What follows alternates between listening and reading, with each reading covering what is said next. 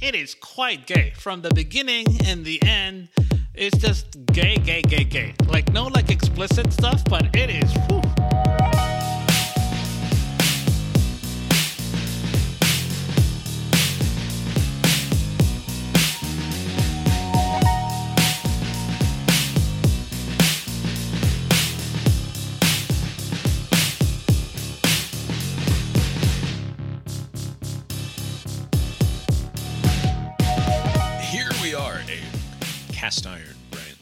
A podcast proudly committed to doing the hard, anti racist labor required to bring more equity about in this deeply inequitable world. Equity is a word that has recently gotten something of a bad rap in certain circles, of course. But equity is really just about an attempt to take things that have been unfair for far too long and make them just a bit more fair. Here's a helpful example. Let's say that 70% of white people have an ownership stake in their home, but just 40% of black people have an ownership stake in their home, while the rest pay rent. Assume that home ownership is an important path to building personal wealth for the purposes of this example. In order to help close the racial wealth gap in this country and make things more equitable, a good anti racist policy could conceivably include programs directed at black potential homeowners that make it easier for them to purchase their first home. Over time, more black people would have an ownership stake in their home, helping close the racial wealth gap, and the planet would be that much more equitable, at least in that one small way. Progress. Sometimes, though, it's hard to implement such complex programs designed to mitigate complex problems. The world is a big, complicated place with a lot of unforeseeable variables and consequences. That's why it can be helpful to look at what are called natural experiments, an observational study of the natural world with different outcomes for different groups. The coronavirus has provided social scientists with an invaluable series of possible fields of observational study, especially in terms of considering different anti racist policies we might consider in the future. This week, for example, we found out that registered Republicans in Florida and Ohio had higher excess death rates than registered Democrats, driven by a large mortality gap in the period after all adults were eligible for vaccines. In other words, the coronavirus pandemic and the fallout from it helped close the inequitable gap of negative health outcomes between the races. The coronavirus, which started out looking kind of racist, turns out, on the longer run, to in fact be an anti racist pandemic. Given this fact and our commitment to equity in all its forms, of course, yes, we should prefer policies that raise life expectancies for the less healthy groups rather than lower life expectancy for healthier and whiter groups. But still, if you were drawing this thing up in a lab with the understanding that policies and pandemics are either racist or anti racist, it must be acknowledged that a pandemic that disproportionately causes excess death for whites isn't great, but at least it's not racist. My name is Bob, sitting across the way from my good friend and co-host. That's Abe. How you doing tonight, Abe? Doing well, Bob. Yeah, here we are. Lori's here too. How you doing, Lori? Sounded like both of you just slowed down to 0.75 speed there. That's podcasting speed. That's how you keep the assholes who play us at like one and a half speed make us sound ridiculous. Tonight is Wednesday, October the 5th, 2022. Big news on the fancy peanuts front, Abe. We got Oh? a shipment in today. $1,100 in fancy peanuts showed up on the front porch today. It all fit in the palm of two hands. Did you say 1100? No, Exaggerating. I'm exaggerating. Oh, what's that? You remember we ordered the fancy peanuts for the kids and their oboes and their and their their various orchestra Cellos, instruments, the cello.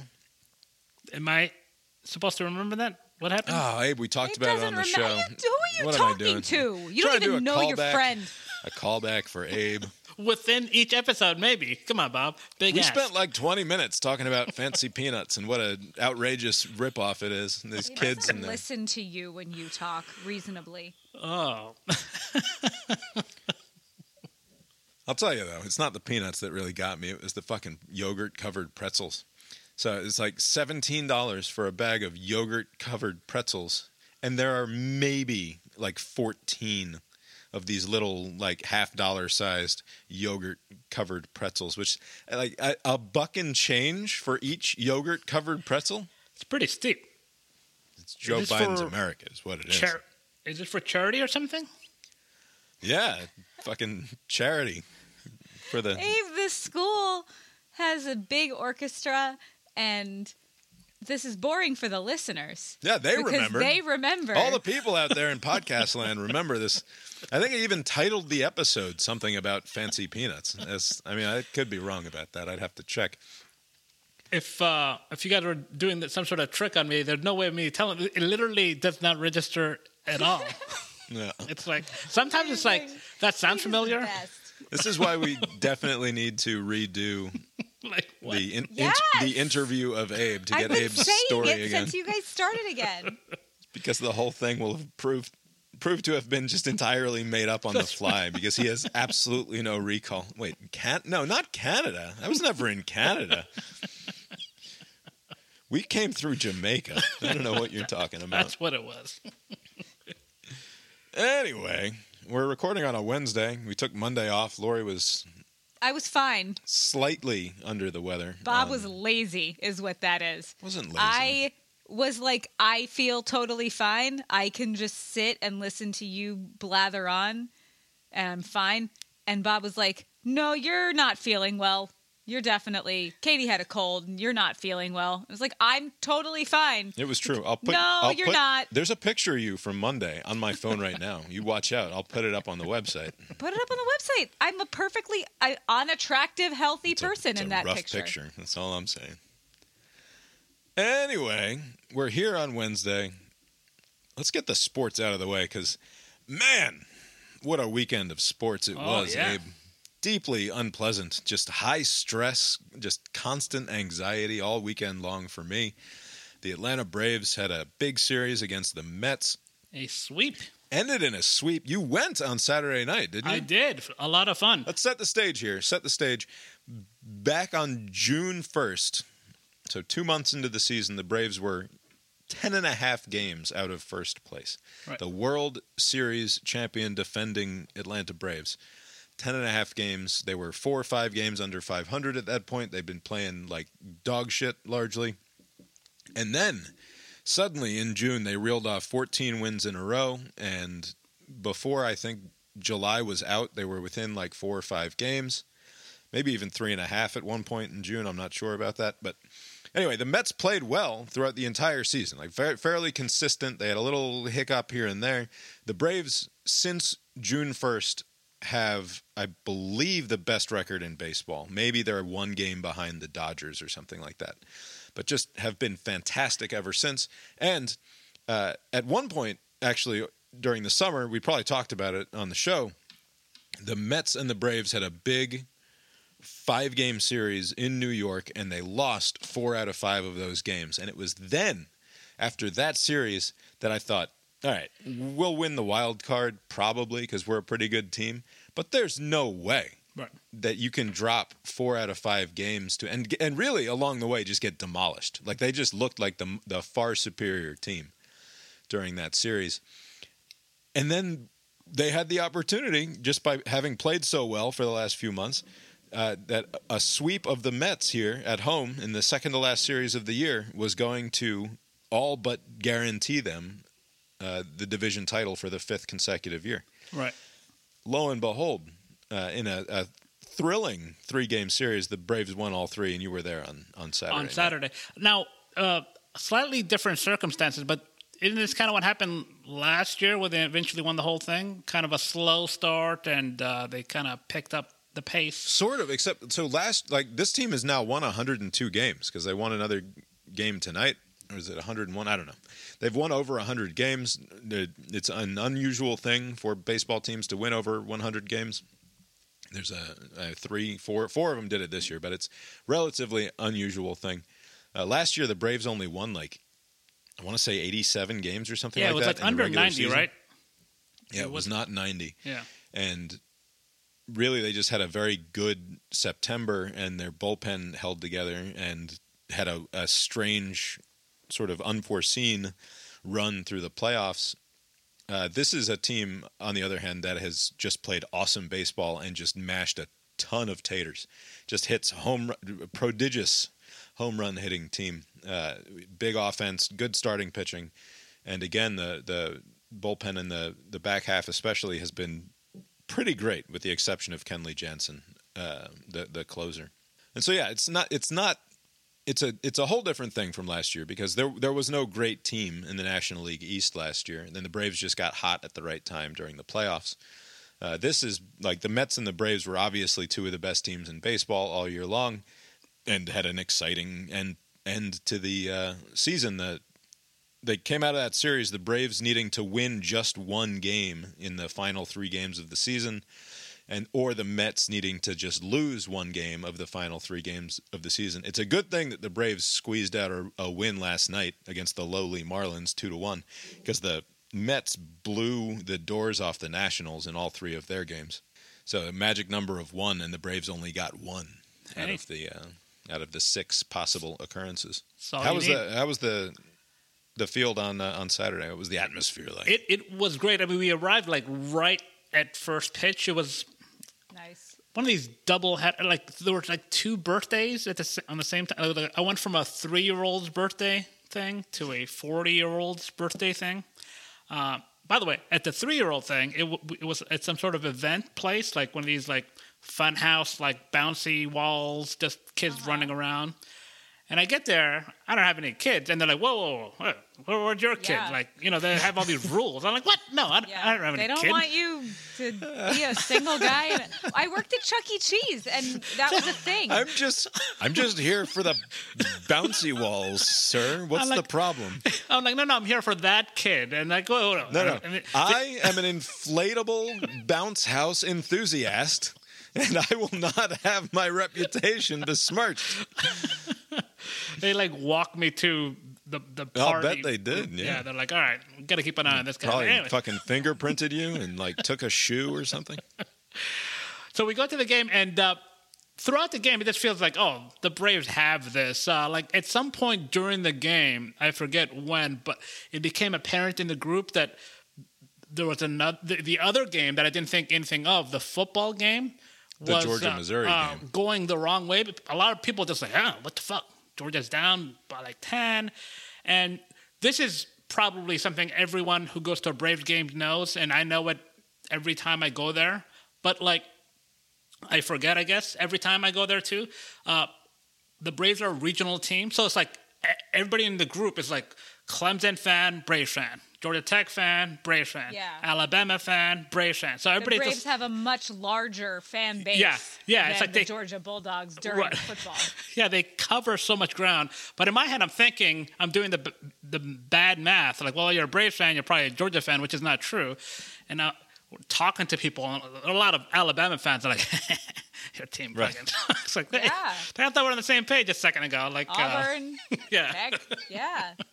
But no, the game ends, and uh, at the end, uh, again, the game ends. Everything's great. They win. They won all of the games. But um, during the weekend, uh, on the way out, there was like this fight. These Met fans were like upset at something. We didn't really catch what hap- what started it.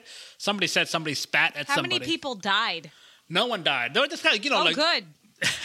like So these- it was not like an Indonesian soccer match, no, for example. no. It was just like you know, look, somebody's holding their friend bag, hold me bag, bro. Like you know these fucking frat bro types. Uh, and but it just kind of caused a uh, a backlog. Uh, but other than that, it was a great, great festive uh, environment. Uh, and, Did you guys? Did you like hang out at the battery afterwards? no, we hung take- out at the parking lot because it took like 40 minutes to get out. Like we were uh, given uh, these supposedly good parking spots, and I didn't realize this because I always get we always get parking spots that are a little further out.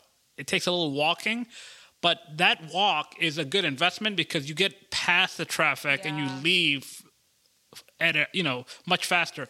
We parked like right next to the Truist Park, and it took forever, literally forever to get. I think like forty minutes to just leave the parking area. That's a really good tip, I think. Yeah. There was in Atlanta at Turner Field, where if you parked if you got there early and then parked like at the end of the blue lot, not near the stadium, but right there on the overpass Yeah. over 85, you could leave the blue lot and like a hundred yards later get on the connector Yeah. headed north. Yeah. And Yeah. it was wonderful. Yeah. And you always want to, and then you'd go there and some fucking parking lot Nazi would be like, no, you got to come park down here. It's like, no, no I'm just going to park at the exit because that's, I know the, the whole place is empty. Don't tell me what to do with the car. I've just paid fucking Right. $30 or whatever.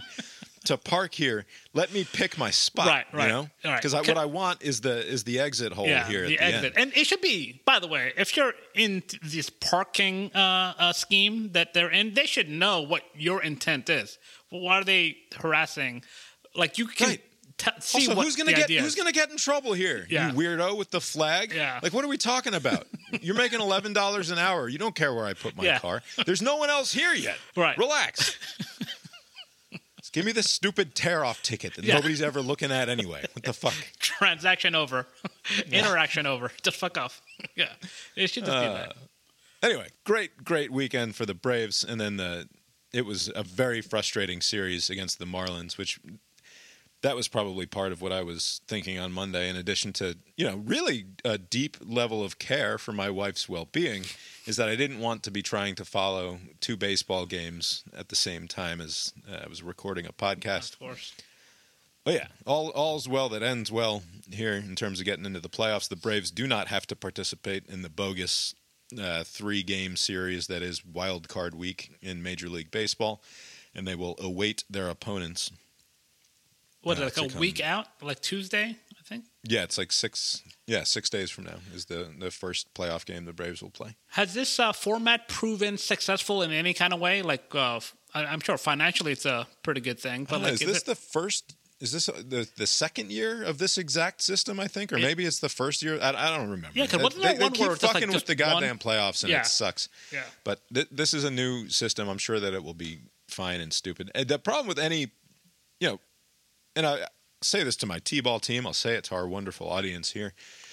What makes baseball great, in part, is how many chances you get to do it, right? So, Right. like in the regular baseball season, it's 162 games. You learn a great deal about a baseball team over the course of 162 games. Uh, what you can learn out of a three game series is almost nothing right?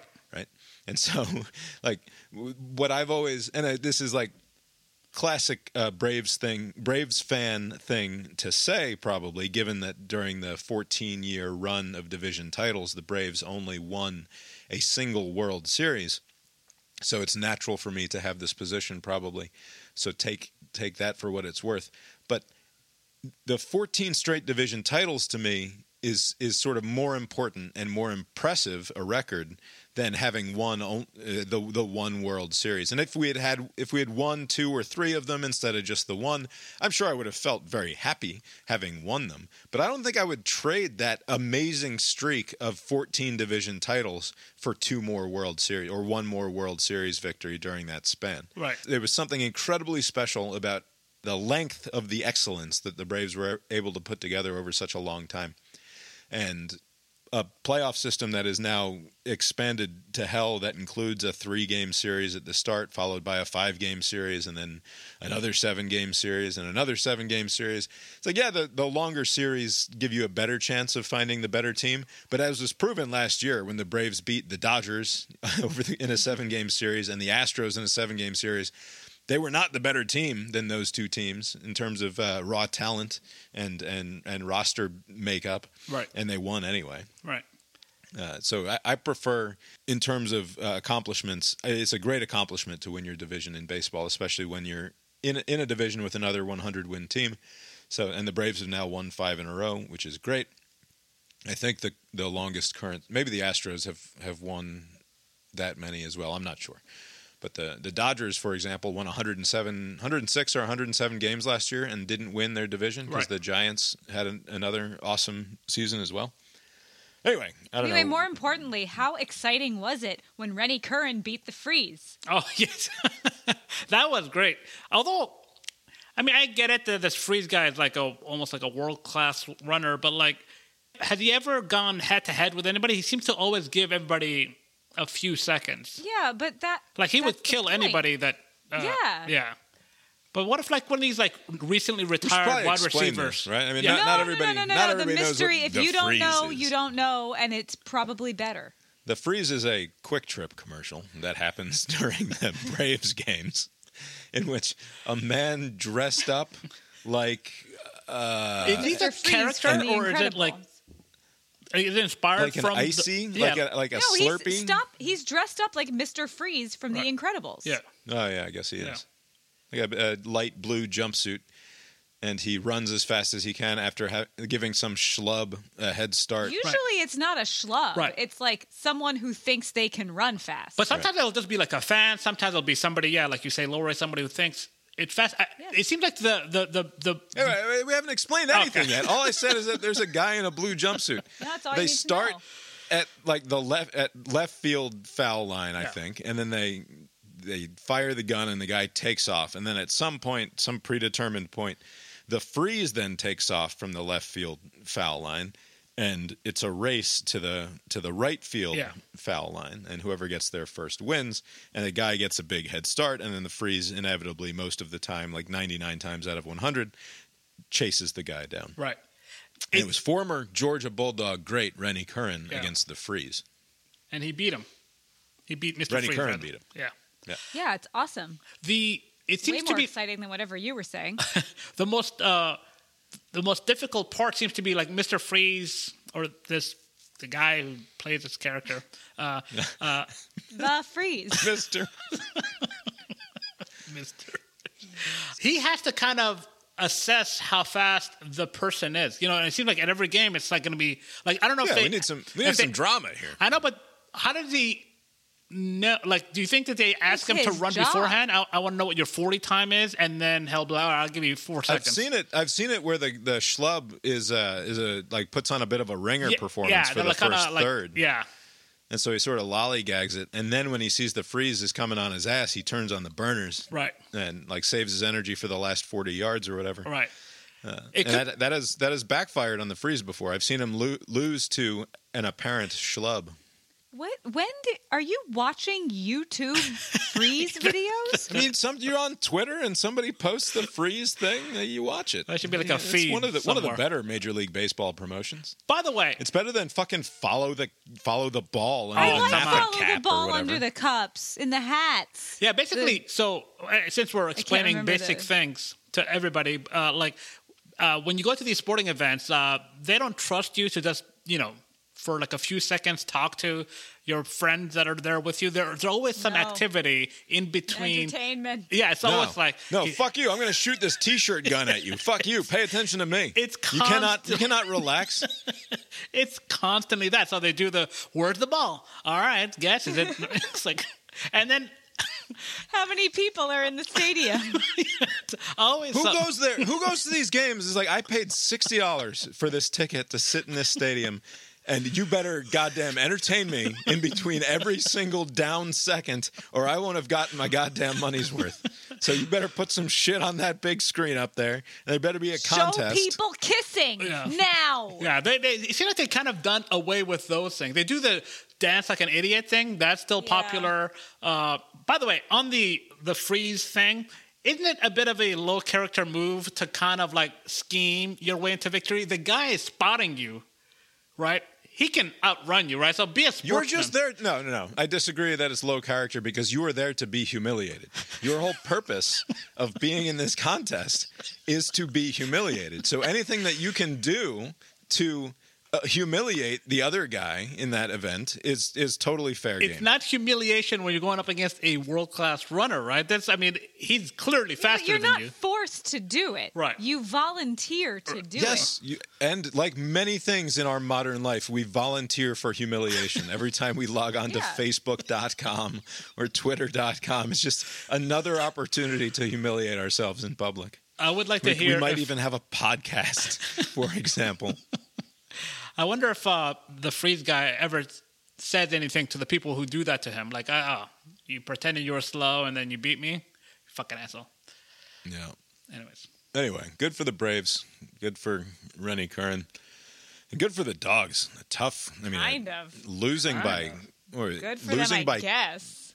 two possessions at Missouri at the half, right? And then I think I said to somebody, I said, we need one of those like that patented Georgia thing that we did a couple years ago where you look sort of like shit in the first half. And then in the third quarter, the opposing team ends up with like negative 17 yards and zero points scored. Yeah. And all Yeah, of a it sudden, didn't it's a laugher. Yeah. And that didn't happen. Like Right. the Missouri hung tough. Georgia's offense looked like absolute dog shit. I mean, Probably want to slow our roll on the uh, Stetson for Heisman stuff a little bit. it seems like that Oregon game is a long time ago. Because I mean, Kent State, some It's- random team It seems puts up, like an entire football season Yeah. has happened. it, I don't know what happened in the last few weeks, but like it's been.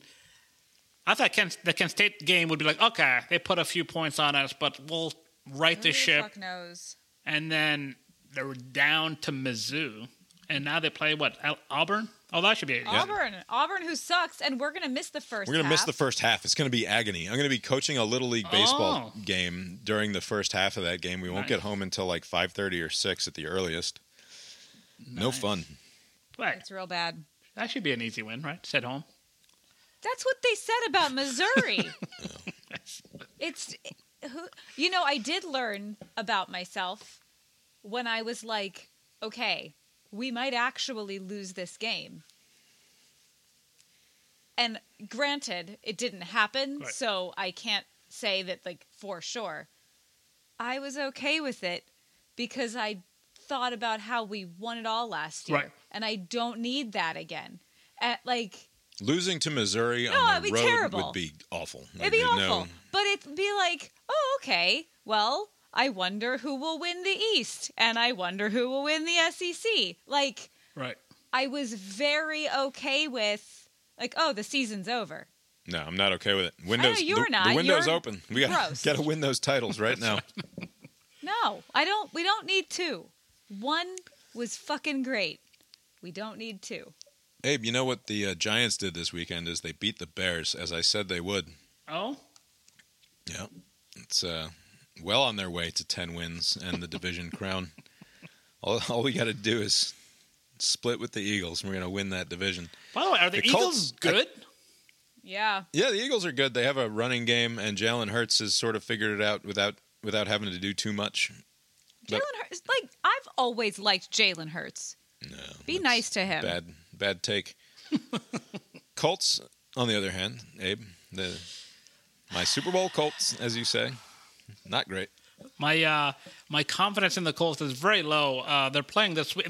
By the time this you're listening to this podcast right now, they would have lost to the Denver Broncos if they play on Thursday night. This season is a, a total disaster. Oh, the Broncos, the Broncos stink though. Russell Oh, Wilson is bad. You know who else stinks? Bob.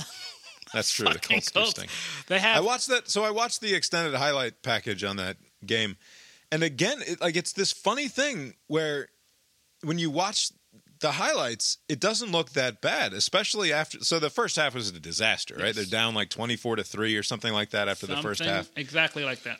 But the offense sort of figured it out, and the defense obviously figured it out Right. in the second half. There's just like uh, there's a finishing problem there. They, Right. they they they move the ball plenty. It's just a I uh, I've made some modifications to my preseason prediction. No Super Bowl. Uh, uh, they need to blow the whole thing up and start over. This whole thing is just not. The structure of the team is is not sound. Uh, they pay. They have invested the most money on the offensive line, and the offensive line sucks, which is kind of hard to play football with a terrible offensive line and a mediocre old quarterback. It's just no good. So I'm in a weird position with the Giants where I think that, like I said, like they legitimately they're going to win a bunch of games, and I don't think that Daniel Jones is like a long term solution or anything along those lines at quarterback. But I also like they're my favorite team. Like it's weird to like root for them to do badly because you just never know. I'm sort of in the same position, but reversed of like the later Eli years, where like all the asshole Giant fans are like, ah, Eli, Eli sucks. What do we want? Let's get rid of Eli. Right. It's like Eli's like, yeah, sure, it's annoying sometimes. Eli Manning, he's not that great, but like he's a competent quarterback. Yeah. and like he's won two goddamn Super Bowls right. already for the New York Football Giants, so we can't be mad at him. And like, wh- who are you going to get? Like, what? You know how many times you got to draft a quarterback Right. before you figure it out? Like, it doesn't just happen. Right. So it's not like there's somebody out there. Like right now, the Giants They lost Daniel Jones to an ankle injury. He might not be ready this weekend. Tyrod Taylor, the backup, comes in and he gets concussed, so he's probably not going to be ready this uh-huh. weekend. They're working out AJ McCarron and Jake Fromm this week. The Alabama and Georgia pot- quarterbacks. Wow. To that. be potential Wait, quarterbacks AJ for the McCarron's Giants. from like ten years Yeah, ago. he's yeah, still that guy. he's still in the Oh my league. gosh! Wow. He's been a backup apparently through the years. Wow, good for him. Yeah, yeah, no, good for him. That's pretty good. I think McCarron was actually Matt Ryan's backup for the entire entirety of last year on the Falcons. No I'm pretty kidding. sure. Good for he's the one that cried when they won, and I like that. Yeah, you should stop liking Alabama quarterbacks. It's really gross. I only like two of them. I hate the rest of them. Yeah. I hate Tua. Sorry, but I do. All right, enough of this parochial sports nonsense. Let's talk uh, uh, uh, a larger sports question. Uh, a full week ago now, Tua Tagovailoa Who I hate, Who, Lori- responsible for the worst night of my life. does not care for, uh, which is the correct take. He was concussed, severely concussed on on Thursday night football. oh man, that Not Oof. not pleasant to watch. And you have to go back to the week before, which is like a few days earlier, just like because it's a short Right. week, right? Four days earlier. Right, right. So they went just four or five days earlier. They were playing on Sunday, and he gets knocked out and uh, allegedly evaluated by the unaffiliated, t- like not affiliated to the team. Right. So it's there's no uh, no inside baseball hanky panky. The neuro- the neurologist is supposed to be a third objective Yeah. party here, and he does his evaluation and he clears him to participate again in football activities. Well, when I hurt my back, I get very dizzy and fall down. That's yeah. That back whole injury. the sequence of events did not make sense. Uh, I did not know, first of all, with this concussion protocol, that you can game it somehow. Like somebody, I think it was Bart Scott or some former player, was explaining how the way that it's set up is that they do a baseline of your cognitive skills, right? And they would deliberately be like, And then if you're black, it automatically starts lower. right, Right, but you can then further uh, lower it by just just answering stupid things like what day is today you know and say earth like how Bob like, did all right. for his bowling class. wait what Lori's suggesting that if you're in a bowling class and the the point of the bowling class is to improve over time, Right. your entire grade is predicated upon improving. right Well, then in the first week, you just toss it in the gutter, right Right? You don't. I mean, you don't want to be too obvious right about it, but like, is this how you, know, do it and then yeah and then like all Right. right, And then by the end, Fall you're all down two or three or four times yeah, times. and by the end, you're a much improved bowler. right And it's that a, you've, you've paid money to a university in order to get that credit right it's, for some reason. it's a You're similar fucking stupid. it's a similar scheme but i didn't what the hell's the point of having doctors if you can game something like that say well he's just as stupid as before and let's Have you send heard him of back in opiates? what's that They give that's you Right. can just lie to doctors. No, I and get they that, Give but you with- opiates. like in that game and by the way it the experience of it was almost like you know like these weird countries like uh, russia or or whatever where they're like oh that's what you saw is not true something else is true Yep. like it's like he falls back and he's like wobbly right just wa- okay i'm not a doctor he looks like he's Right, and then out the of it. doctor comes up and he says, "How many fingers am I holding up?" And he goes, "Uh, seven. He's like, "Yep, that's exactly what he said last time, so it must be true." he didn't get it right last must- time either yeah put him That's back in right. He got it wrong the first time. they initially uh, uh, uh, suggest that he has like a head injury, and they they just change it. Oh no, it's his back, and in fact, he never had any sort of head related issue. And it's like that's not what I saw. That's not what anybody saw. But okay, and then Right, and then five days later, he's doing the crab Yeah, hands which- thing on the on the floor of the football field. which I've never seen. You know, they they call it fencing or whatever. Like, but usually your Yeah. hands are out. Like he literally did look like he was doing some sort of weird gang thing, which is I don't know what's going on in the brain to get you to kind of freeze like that. But it looked Yeah. awful, and uh, I think they fired that independent doctor, right? Who was Yeah. like he seemed fine. Just the whole thing is bungled. Uh, but again, they need to just have some sort of independent thing. Like if somebody's wobbly, just say you're out. So I agree. Like obviously, there should be independent thing, and they should not let players play again until they've you know pass whatever protocol. Yeah, and, and it should be that. assumed that the players will always want to play. Like you can't just say, "Well, he wanted to." Play. Like that's not a standard Right. at all. Right, right. You can't rely on the players at all. They're always going to want to get back out there. Right. I- Is there any way? And uh, okay, I don't know which way to frame this question. It seemed like a few years ago, we as a culture were sort of on the verge of having the conversation like, do we really want to keep doing this? Right. Like, is this something like the the Will Smith, the Tell the Truth movie? Oh, I'm not going to do it. No. Right? No, I'm not going to do what, it. I don't what want restraint? just really tremendous restraint by me. Uh, I will do it tomorrow during the edit, just so that because I know Lori won't go back and listen to it. I don't know what you're talking about. are you gonna? Are you gonna? Are you gonna do some racism? it's not racism. Because it sounds like you're gonna do some disagree that racism. it's a racism. Okay. You sat there through that whole opening and didn't mm-hmm. didn't raise a peep, but I can't do my best Will Don't Smith do it. impersonation. well, you have two impressions that are both I have a, along I have the, the, same line. Denzel, I have the Will Smith, I have a couple different Will Smiths That's right. actually. I'm, Independence I'm Day. embarrassed when you say that. Just saying the words, I get that awful cringe through my upper body. It's so bad. It's charming, the thing that I do. It's what it is. My acknowledgement that it's bad makes it double reverse That's juju right, yeah. good, actually. It's offsetting. Yeah. Anyway, it felt like for a minute there we were reconsidering our love of football you might have been. to an extent that it and it's still like I still watch football and I can't remember the last time I watched a whole football game and I didn't at some point have the thought like oh this is a really awful fucking thing that I'm doing yeah. like yeah, this is part of it. this is awful like and even though I'm having fun and it's a great time like and then you see these two dudes especially in college right because they're not even getting paid Yeah. and they they just slam into each other at full force and like they just a lot of times yeah sure they just jump right back up.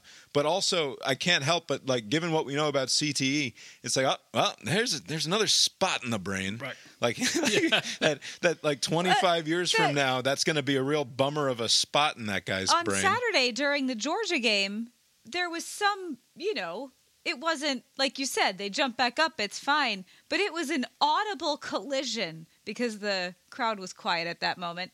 And the commentators were like, "Oh, listen to that again." Just like, "No." yeah don't jordan Jordan Rodgers Play it again with sound? That's disgusting. Jordan Rodgers is, a, is an annoying color guy and one That's, one I'm convinced that's what the problem was was that it was with those guys at that stadium on that network. I'm convinced that's what the bad juju was. Right. One understands that uh, Aaron Rodgers is sort of an asshole, but listening to Jordan Rodgers do a football game makes you realize, like, ah, I, I might have stopped talking to that fucking family too, if, uh, if Jordan Rodgers was my brother. But all of them, I mean, yeah. I mean, if they all stick together because they're all like Jordan Rodgers, I would understand Okay. it. Anyway, uh, yeah, Lori's talking about this this one big hit, and they played it like three times in a row, and then they would like they isolated it so that you could just hear the crunch of the helmet on the helmet. Not pleasant. Right. It wasn't helmet on helmet. It was like shoulder pads, Right. but it was it was loud. That classic crunch that you get Yeah. when you watch a football game, and it's it happens every game, and it happens on every play, right? It's sort of like the old Ralph Nader book from the '60s. Un- "Unsafe at Any Speed" is one way to think about football. Like it's just it's unsafe no matter what they Right. do, no matter what they try to fix. It will always be unsafe because it's not just these like skill position players or these safeties who they crash into each other at 25 miles an hour and then they're concussed and then they're better in a couple weeks and they get to play. It's the linemen who just Yeah, crash. It's just a, constant, yeah. a just a constant on every single play, three or four times a play. You're banging heads, banging shoulders into Even heads. if you're not banging heads, And it's- then you're eventually banging in- onto the floor. in force against a, another guy doing that. Right. Even if there's no, even if your heads don't hit anything, It's still a lot your of energy, Whole body's just- being jolted. Yeah. Yeah. Right. It's like a wildly bad for the human body and specifically for the human brain sort of thing that we watch. That doesn't come up when I'm watching baseball. And like, yeah, there are injuries, and and there's a similar problem with soccer, right? With headers, I suppose that people worry about repeat, repeated, but it's not the same. You're not constantly doing headers in Right. soccer No. in the same way But that you are apparently in it's- football. Surprisingly, a big problem in soccer, in youth soccer too. Like, because I Right. was Well, youth youth brain injuries are never like. There's no such thing as a mild Right. youth brain Yeah. injury. Like it's That's true. it's just a lie. Yeah. And As soon as they stop showing football, I'll stop watching it. But it can't be on me. It's the same with the stupid plastic. Stop making it and I'll stop Yeah. buying it. simple. Right? Corporate responsibility. Right. It should not be up to me Right, to not is- watch the thing. That is not a thing that exists, right? So, so the NFL makes billions upon billions of dollars every year. It will continue to do so.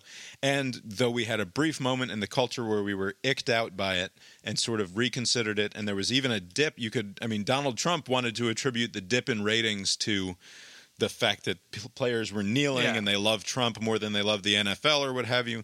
But in and, and who knows? Maybe it's just weird cyclical nonsense with in, in terms of uh, uh, cultural interest. Uh, but to me, it felt like there was that sort of uh, football was facing a mild existential crisis, and now it's just completely gone in terms of concern. And I wonder, like. It, there is there any ethical way that I can convince myself that it's okay to continue consuming this thing that is like a huge part of my life every fall? Right. Probably not. I don't know. Uh, I don't think there is. So on the TV rating front, there was that dip that you uh, described, and it's all the way back. It seems like uh, the ratings are great. They got all these different packages. Now Amazon's in on the action.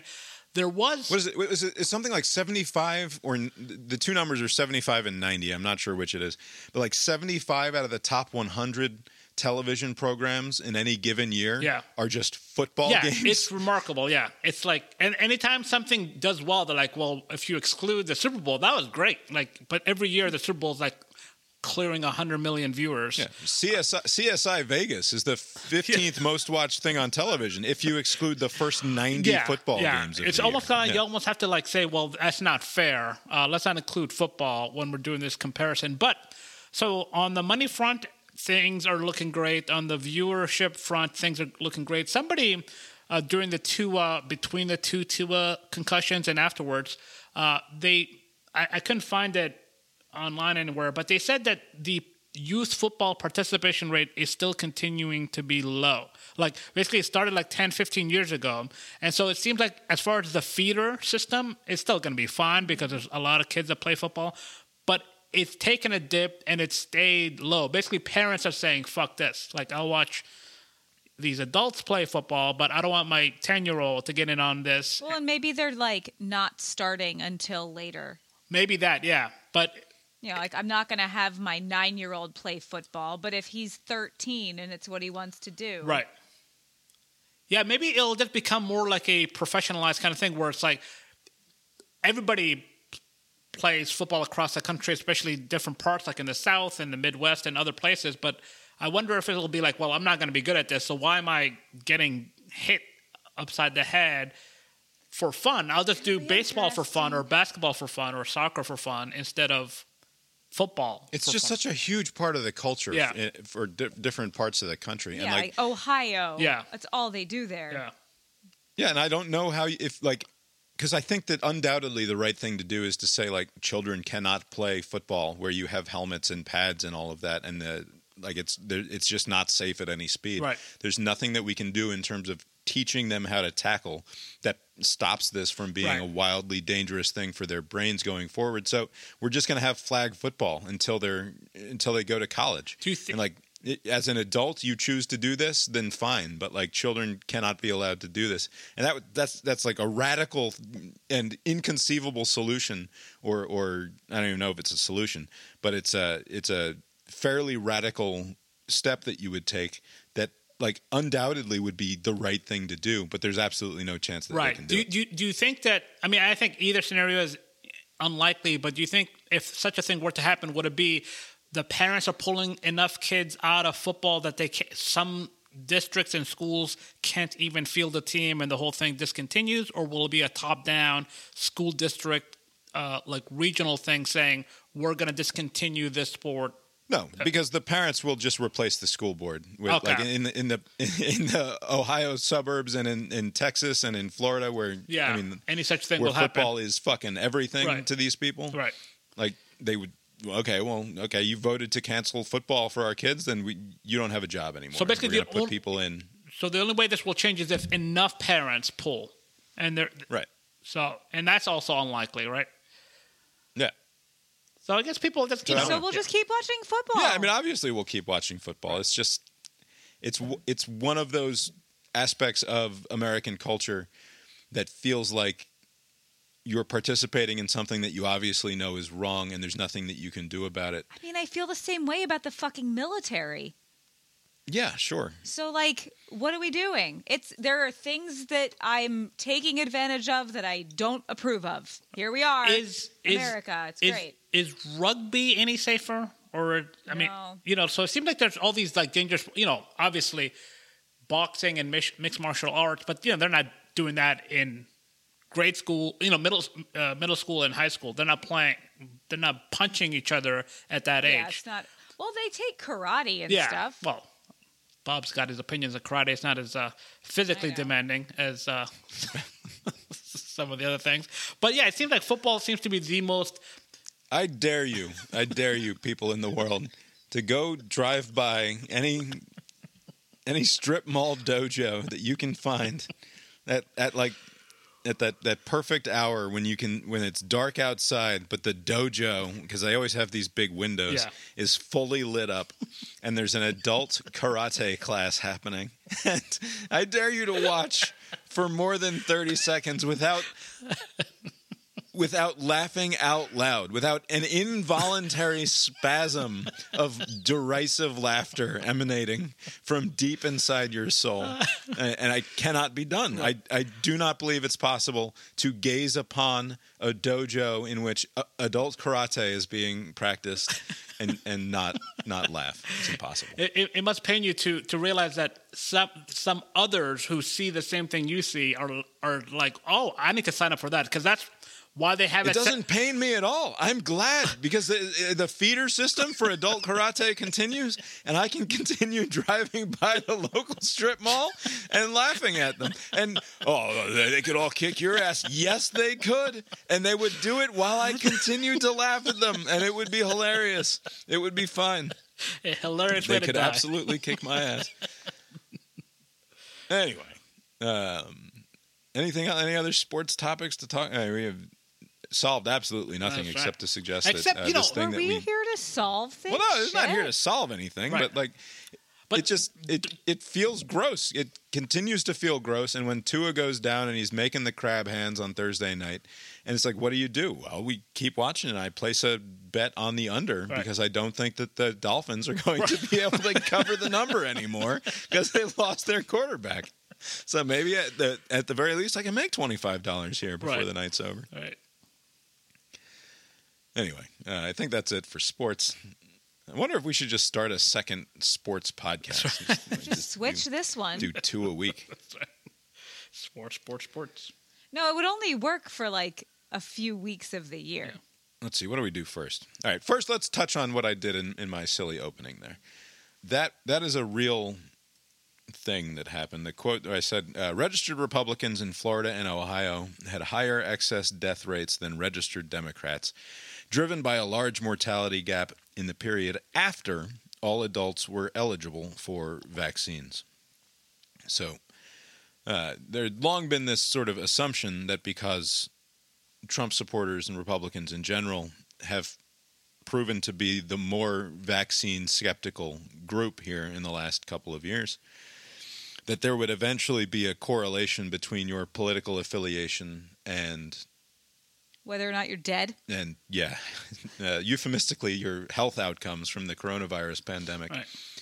And there's, I'll, I'll put links up in the show notes, of course, but there seems to be reason to believe that that, that has actually come to pass. That in voting district, because they were actually able to match up death records with voting records from 2017, I think was the year that they used. And they have shown that where there are more Republicans, uh, there are more dead people. So there there's an excess death for people who vote Republican. This is what I was saying to you about the hurricane. Yeah, you said similar things about uh, Hurricane Ian, which is that I think Lori suggested that people who don't listen when the government tells them to get out were more likely to be Republicans, Oh. and therefore, in all likelihood, there's a disproportionate number of Republicans who were killed by the hurricane. I don't know if that We'll will. see. I don't know if that will bear out.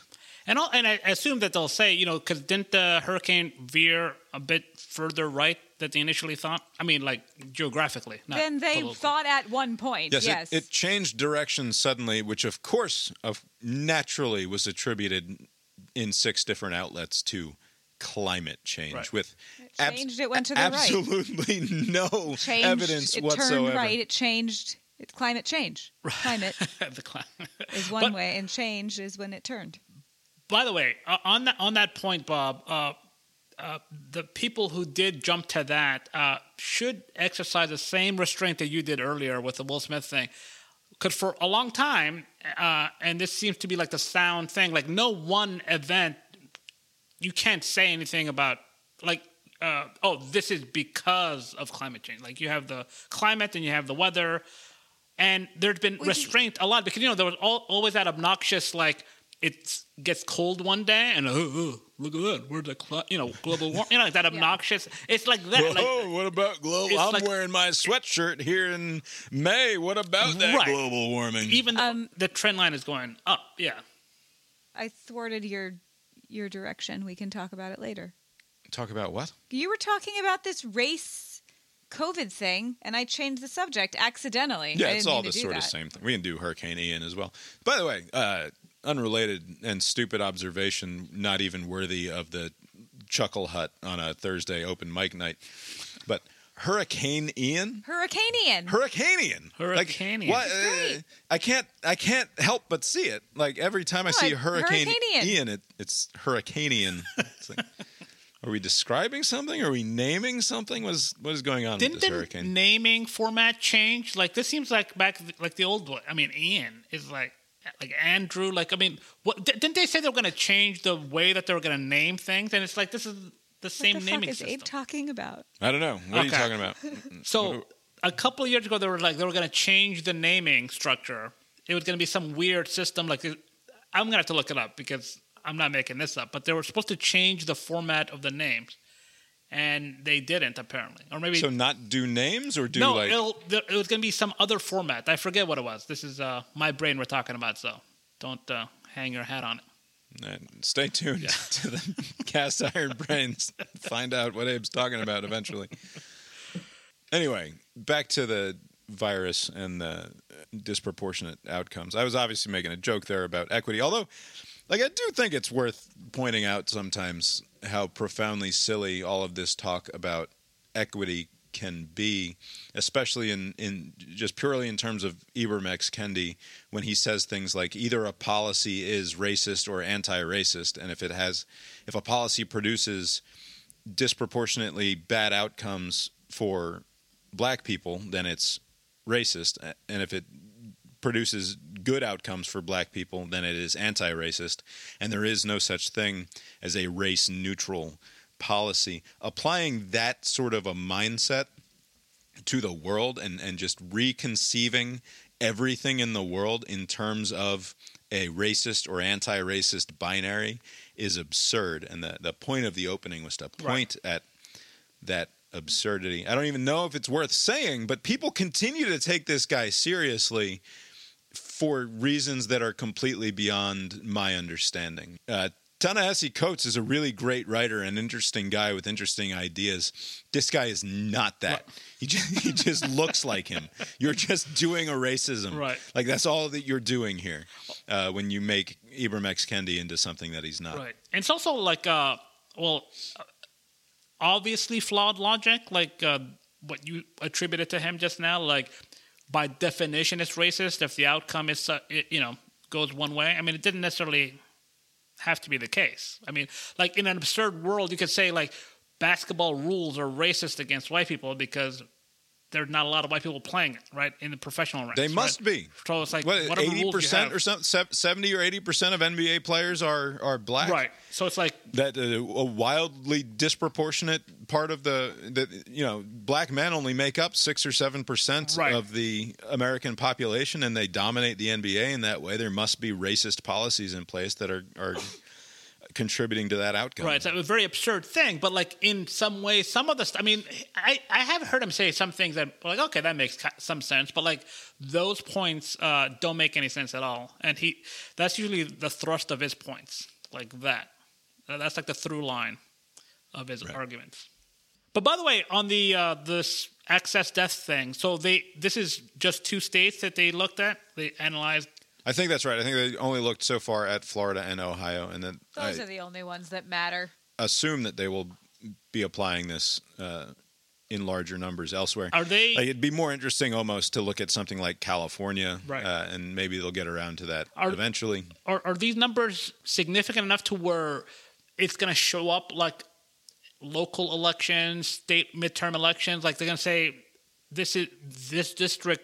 There were so many Republican-leaning voters who died that the margins are noticeable. Like you know, still a Republican can't candidate. imagine, like, Probably not. I Yeah. can't imagine that it's going to have Okay. that level of impact. I mean, we're still only talking about. I mean, only what do we, like we're over a million dead, right? And even if it's an excess number of Republicans, like how many excess would it have to be to overcome the difference of a few thousand votes in any given Right, but that's what I'm saying. Maybe voting precinct? Right. That's why I'm I'm saying maybe the numbers, if they were significant enough, uh, it would show up at a very localized level because people do live around people who kind of think alike. You know, so like be a very dark subject of study for some future like somebody working on his phd though wouldn't it like to identify the counties in ohio Right. and iowa Right. That Sounds like a good that project. flipped from uh, leans red to leans blue Right. because of the excess number of dead people right, and it'll still remain a mystery how the the head of the Republican Party was pro-vaccine, but the followers were not. Like it's it's odd. yeah he's pro-vaccine up until the moment that he's not on the top of the ticket anymore Right. and then all of a sudden he's less likely to I mean, he, even like out loud, he says things like, "Yeah, we're not going to." Like he goes to these rallies and he's like, "Yeah, you don't want me to talk about the vaccine, so But we're I not mean, we're not going to do that." He's very like I got like that lizard lizard brain where he knows that he kind of is very tuned into the feedback. So if if a line doesn't work, he knows it. So it's like fuck it, I'll try something else. right. I don't know if there's anything else to say about that excess death stuff, except that uh, obviously to be walking around not vaccinated at this point is is pretty silly, and you should probably just go ahead and do it because people die from this when they're not vaccinated, and also, by the way, when they're fat. Like, I don't know why that doesn't get said more often. I think it, Uh. it it's all mystery though, right? Isn't that like a thing? I mean, not just with this pandemic, just in gen- nothing health wise good happens if you weigh more than if you if you gain thirty pounds, your health outcomes are worse. It doesn't matter what you feel and what you say. And Well, what I don't you know write. because apparently, in just in the last twenty, I mean, when was Michelle Obama? Uh, tw 2009, 2010, when she was trying to get kids to Oh, eat yeah, more the- vegetables yeah. in the cafeteria. Yeah. That was twelve years ago, and now we get uh, lectures from people at local school districts saying, like, "Don't shame me because I ate a donut today because Wow, that's just a supremacist mindset." That is true. It, it, we've come a long way on that front because the attacks were coming from how dare you tell my kids what to eat? They're not going to eat, and then, but it was Right, and that that was that was from like your classic cling to your guns and religion fucking MAGA shitheads. Right. Right? Right. Who was saying you can't tell me what to do. It's American to eat French fries and, and Doritos and Coca Cola Right. from the vending machine. But that was that was the argument. The argument was never. No, my fat kid is totally fine. You know, like you know, nothing wrong with a little diabetes. I always say, like nobody was making those kind of claims. They were just saying, Right. This is why this is an, it's another classic incoherence of the liberal project, right? Because on the one hand, you're super concerned about equity and the disproportionate health outcomes for uh, black and brown people and poor people in any given community, and then the same exact people turn around and give you a lecture about uh, not shaming people because they eat nothing but ho hos and, and Coca Cola out of the vending machine. It's like you can't have it both ways. Right. Like I understand like doing the activism on the one hand to try to close food deserts and get people fresh fruits and vegetables. Like do the do that work, but it, you're doing the opposite of good when you don't when, when you sh- when you yell at people for shaming people for eating nothing but super processed sugars. Right. Like I don't I, I don't know what it is you think you're accomplishing besides making yourself feel better about your own poor life decisions. Right. I think Uh. the, the problem is whenever. When, when- if something's just a standalone issue, I think people do well with it. But whenever there's overlap, so like there's just these two overlapping things. One is body shaming. That's not good. You know, don't be harassing people based on body weight or how they look or which you, which is all fine and good. And then separate from that, your health outcomes are worse if you weigh more, right? Right. Also, eat fresh carrots and Right. spinach Right. instead of eating that garbage. Right. Right. Like, and it doesn't. It's a. It's again. It's a question of scale, like we've sort of talked about a couple is- times recently. Right. The problem is that the the people who are uh, the cruel people who are taking digs at people who are overweight, they will use those art like you know eat a carrot fatty or whatever. And now like if you say well. Eating a carrot would be helpful. It's like, oh, you're on that side of the fence. Basically, there can be a middle ground. Like if you say anything that aligns in any way with a point somebody on the other side made, you're kind of like on that side. Which so basically there's like no room to actually have like a nuance. Like on this front, on health front, it doesn't matter what people say. Like the numbers are the numbers. Hypertension is a thing. Diabetes is a thing. All of these things are actually gonna your qual you know even if you make it to 60 or whatever your quality of life is gonna be terrible if you are eating a certain way uh, but you can't say that because if you say that uh, people are gonna mistake But you can say that. You should be permitted Right. to say No, that because that is the way that you actually solve a problem for an individual. Right. So it makes people f- feel bad about themselves, I suppose. But like, I, I just don't know. I don't know how you can read a study that says people who eat too many so-called ultra-processed foods are more likely to have Alzheimer's. Right. And not then turn around and say, okay, we should consider encouraging people not to eat ultra processed foods and instead to eat more whole foods and fresh fruits and vegetables. Right. And that would be better in terms of It would be even better to not let those foods exist or make them more expensive. But you're not going to do that, right? So you're you're not going to be able to fix this from the top down. You're not going to be able to say Frito Lay is not permitted to exist any longer as a company. It just has to be a choice that people make. Right. But it, it's kind of hard to get to that without being, without somebody leveling the charge of, well, you are a body. We shape- haven't had this problem. We haven't had this problem with cigarettes for the last two Right. generations, right? But nobody we shames. not- I mean, I guess people don't like the cigarette smoke, but it's not the same. Like you know, there's like there's a, an emotional component to eating. There's all the other thing, and so people are Well, and overweight, you have to eat. and you do also you have don't to have to smoke, Right. but you have to eat. Right. It's a slightly more So difficult. It's, it, thing. it's yeah, it's not like don't eat. Yeah. You know. And then there, there's a problem the other way where people are either not eating, you know, the anorexic thing or the bulimic. So it's mm-hmm. like you're kind of there's like a sweet spot. Don't overdo it. Don't underdo it. Just do it. All right. And then you turn into a crazy person where you're like, oh, this is the exact thing that I need to eat, and this is the exact amount I need to eat. So, like, that sounds like a fun life. yeah, sure, but uh, and it's it's easy.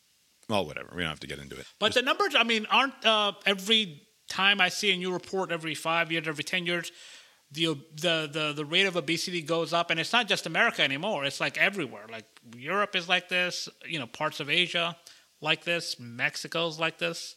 It's like when you have easy Right, to but- you know processed food is available and cheap. Yeah, processed food is bad. Also, the the other end of the spectrum is completely fucking nuts too. So, you, like, you talk to my mother about this, just as an example, and like, it goes from like, yeah, you should eat better, uh, like more whole foods, fruits and vegetables. Uh, don't you know? You you go from there to absolute woo woo nonsense in like the the blink of an eye, right? And it's not just it's not not, not just my mother. Like uh, Bari Weiss's podcast a few weeks ago had some lady on talking about all of this uh, this stuff, and and yeah, she's selling a product where she wants to do constant glucose monitoring or something like that. Like this this lady has a, a startup where she sells a, a Fitbit that effectively watches your blood sugar 24 hours a day and tells you exactly what's going on with your blood sugar so that Diabetics do that. Right, diabetics do it. She's trying to sell it to the masses as a way of helping you manage your diet as a normal, healthy person, which that makes some sense. Wait, so But a non-diabetic can uh, find some benefit from monitoring this sort of thing? Like that's the yes, argument. Apparently, you can. Don't eat sugar. That's what it'll say. It'll Right. say, don't eat sugar. that thing that's good, don't eat it. Right, and it, like there, there's an element of like you can really transform your life by eating better and have much better outcomes for yourself in terms of your health and your energy level and all of that, and that's all fine. But like it turns on a dime to pure woo woo nonsense. Like both like it, it, it goes from like normal rational stuff to the craziest shit you've ever heard Gwyneth Paltrow say in like half a second. Okay. And I don't know why. like there's there's something about starting to believe that you can eat better and improve your life in material ways that like it flips a switch in these people's brains and it makes them completely insane out of nowhere. Right. And I don't understand it. Uh, anyway, uh, let's get back to uh, Hurricane Ian in Florida. One of my, uh, you were talking earlier, Abe, about how the hurricane changed track, right? Yeah. Because they were worried at first that it was going to slam into Tampa, Ta- yep. which is one of the most uh, heavily populated parts of the Florida Gulf Coast, at least until you get up into the panhandle there. And that would have been bad, obviously. And inst- it, at the last second, it sort of turns more easterly Right. and cuts across the Gulf a little bit and slams into the into the coast south of The Tampa left hook. in the in the Fort Myers uh, Cape Coral area, That is what which I believe I actually know some people who live down there. Oh. I haven't checked in on them or anything, but probably should. probably should. It was uh, a big mess, big like twelve. I think it was a twelve foot to fifteen foot storm surge in certain places, and and largely unpleasant. I bring up the change in direction because you're talking earlier about how you know people say it, it must be climate change Right. that uh, suddenly the change in direction. Uh, coast to Coast AM years ago, uh, before Katrina happened, George Noory, who's an idiot, who's the, the Art Bell replacement. One of the, one of the things, one of my favorite George Noory is an idiot stories, is getting him to talk about what happened to Hurricane Katrina, because he's con- like legitimately convinced that one Friday night, because they would have open lines on Friday night, and they would also have the the prayer line or the they had a prayer list, and on on some Friday night, George Noory added to the prayer list that the whole Coast to Coast AM praying community would pray for Hurricane Katrina to change its track and not slam into wherever it was projected to Right. slam into, right? So they, they do this. He sticks it on the prayer list, and 12 hours later, Hurricane Katrina dramatically changes course and barrels into New Orleans, uh, and is the worst hurricane disaster that the country has seen in 100 years Right. or whatever, right? Right. Like this big disaster. George Noory believes that it's his fault that Hurricane Katrina changed track, and there he doesn't do this anymore, right? He says, "We'll we'll pray for your grandmother, we'll pray for pray for your cancer-ridden niece or whatever it is, but we're not going to mess around with the weather anymore because I don't think we understand our power, Right. Because we we changed the track of Hurricane Katrina and killed Man, all those I get people in the French Quarter."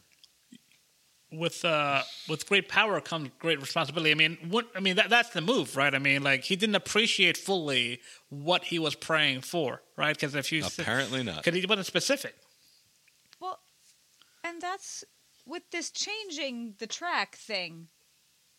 I can't imagine being a person who lives on the west coast of Florida on a barrier island for some reason and hearing a hurricane is coming to the west coast of Florida Right. and not getting the fuck Right, out right. because they change if it doesn't hit you it's gonna hit somebody Right. like to be clear, the overwhelming majority of people left. We have maybe at most now, like there's uh over hundred confirmed dead it might climb to a total of a couple hundred, right? Right. If it doubles between it's- now and then, it's but not, t- it's the not that bad. damage. No, I mean, it's but pretty also catastrophic. get the fuck out.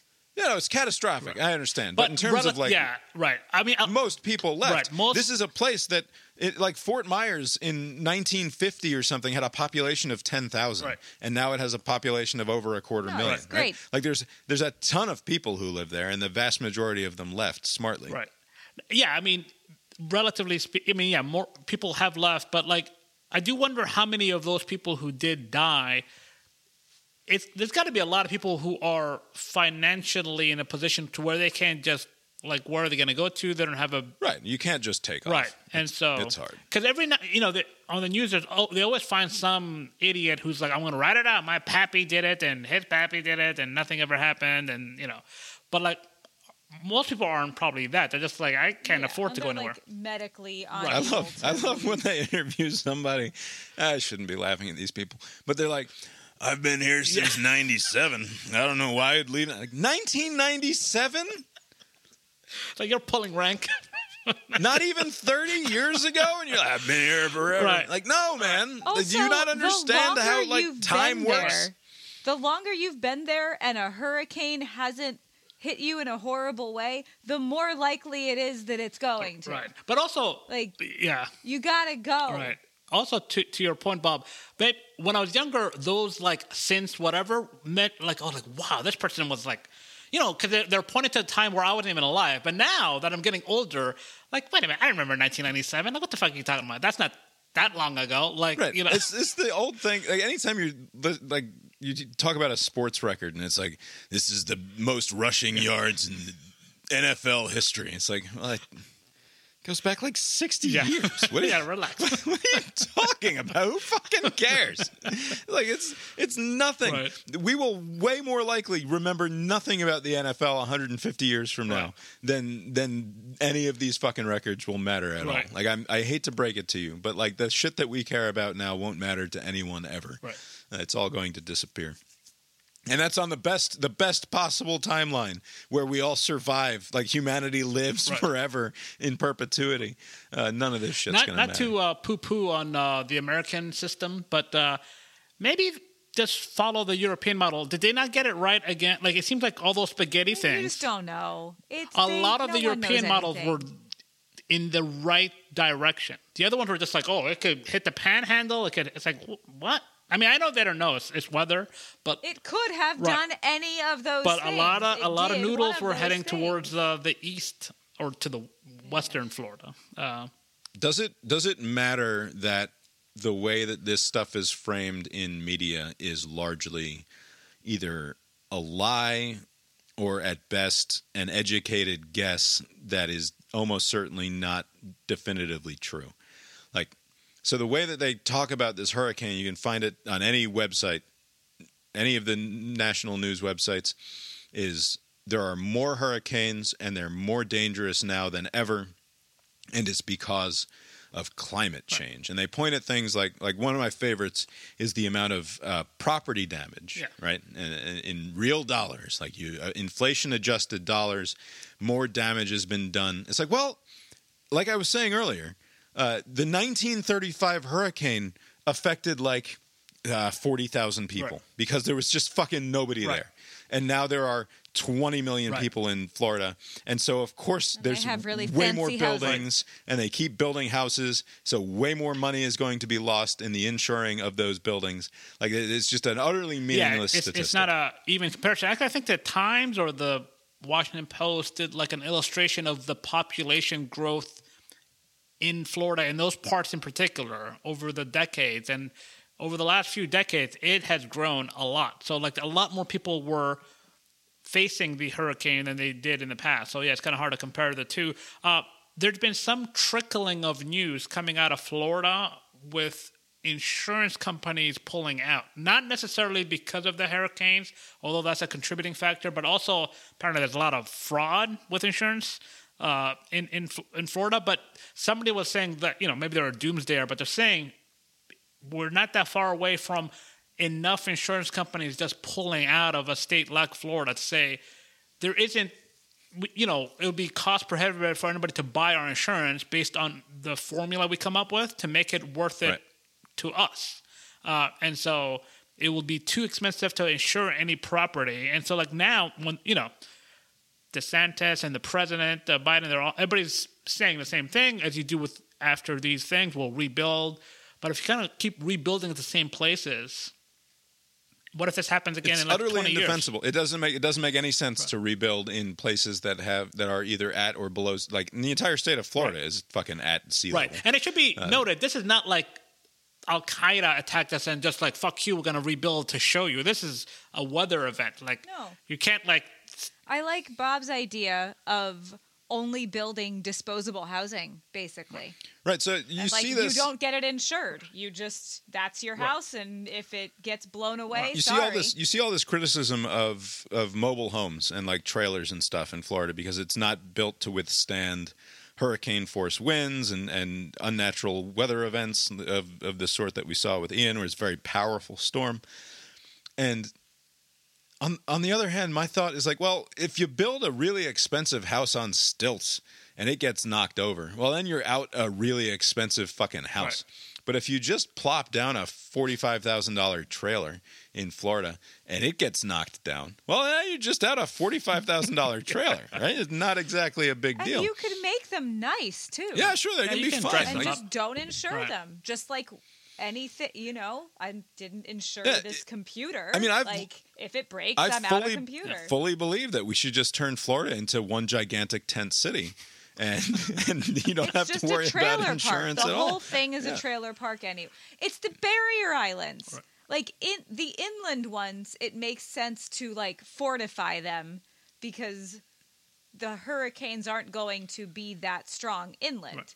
Right. But on the board, they're they're Anyway, they're the ba- armor of the in the inside part. Right. Back you to put my- your house on the outside of the armor. in my opinion, the, the more interesting question here, like, does it matter that the media frames this entirely in stark rhetorical terms, in, in as far as this is because climate change, and that this will only get worse because climate change, even though I, I hate to break it to the religious types out there, it's hard to prove over the course of the last century plus that there's a meaningful difference in terms of number of storms and more powerful storms. Like it's just not true. And it, if you see data that suggests that, it's usually being cherry picked from like uh, the late 70s or the or the 80s on to suggest that there's an actual trend here Right. where the where something is happening. It's not. It, it doesn't seem to be the case that there are more and more powerful storms because of uh, so-called climate change over the course of the last century, which is the only time that we have this this teeny tiny little drop in the bucket. In terms, this is not to say, to be clear, this is not to say that the burning of fossil fuels does not contribute to greenhouse gases that help warm the planet, and that that is having a, a meaningful impact on uh, the world. Right? I, I fully believe that, but also, you, it to me, it it's begging for people to write you off as total Right. bullshit if you make uh, absolutely definitive, assertive claims about a link between car exhaust and uh, giant giant hurricanes, and people are just like, ah, bullshit. Right. Like I just don't believe you. And also, like, what do you hope to accomplish? Nobody's going to drive less because they read in a New York Times headline that like climate change is impacting uh, is is making for bigger hurricanes. Right. Like it, it has no policy impact whatsoever. So what's the point? Right. Especially if you're going to lose half the audience right off the bat anyway. I'm not a scientist or anything, but like, uh, are forest fires a better argument regarding climate change than hurricanes, or is it the same on both fronts where you can't draw any conclusions just yet? Like the the frequency of fires in America, in Australia, in Europe.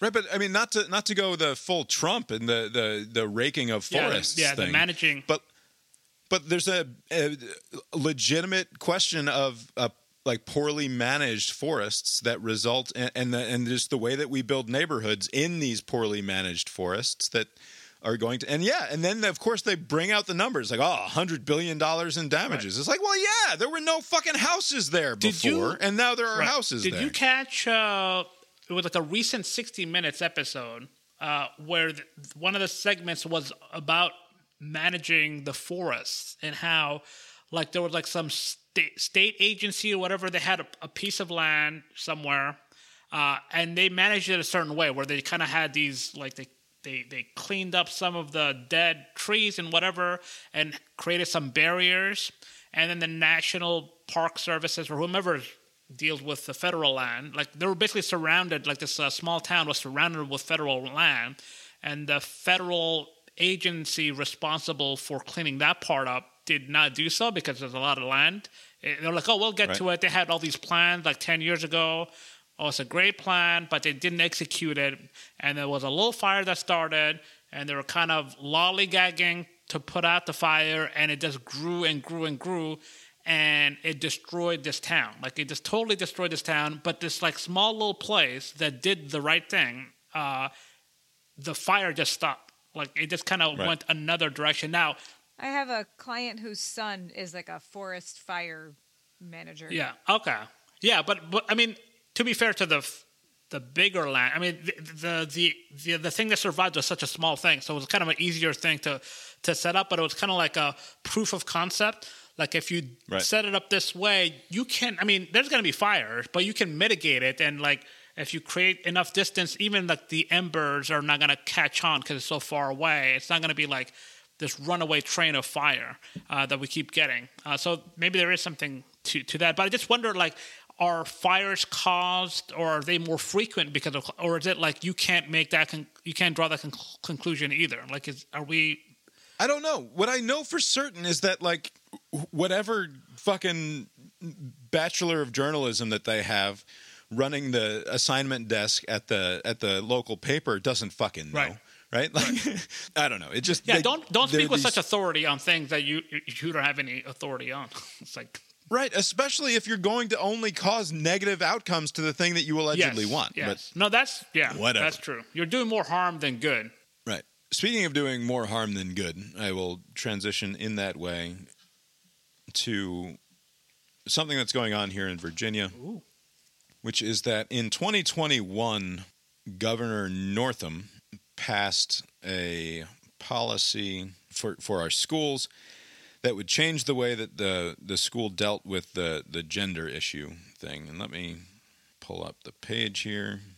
Uh, it, it became one of the one of the big things that helped get Youngkin elected here in Virginia was this concern over how the Department of Education was directing teachers and schools and school counselors to deal with children who were experiencing questions about their gender identity and how to deal with those students. The 2021 guidelines, and this will be paraphrasing entirely, right? I'm not I'm not going to quote from the the guidelines. I'm just going to sort of paraphrase what the changes are. And the reason that this that I bring this up is because I've seen this passed around a, a number of different places as the the new guidelines from the Youngkin administration will result in in the death of trans kids, right? Right. That ultimately, because we've raised the stakes so fucking high, that everything is both about everything and also a, also about life and death, right? So so it's not just that everything is everything. Everything is everything, and it's a fight over the battle of the individual lives of everyone involved, right? It it it's not just about whether or not the boy should be on the girls' swim team or not. It's about whether or not that boy will go home and fucking kill himself because he's not on the girls' swim team. Again, uh, just like the climate change stuff, often entirely divorced from reality in a meaningful way. And it's just, we're not actually talking about any real people here. We're talking about imaginary people. But that aside, I've seen this this passed around and, and it, it was asked of me to comment on this in a in a public forum about the new Virginia Department of Education Not guidelines. specifically you. No, no, but it is asked. It is asked of the good people among us to uh, to make your voices heard and make sure that you support trans youth in Virginia. And so I went and I read the entire updated. It's called the 2022 Model Policies on the Privacy, Dignity, and Respect for All Students and Parents in Virginia's Public Schools. You read this whole thing, it's like 20 pages long. I'll make sure there's a link to it in the show notes if you are similarly uh, interested in in reading through it. And really, it just comes down to like the last two or three pages in the appendix because it's a bunch of preamble, and then they actually explain what they're getting at there at the end.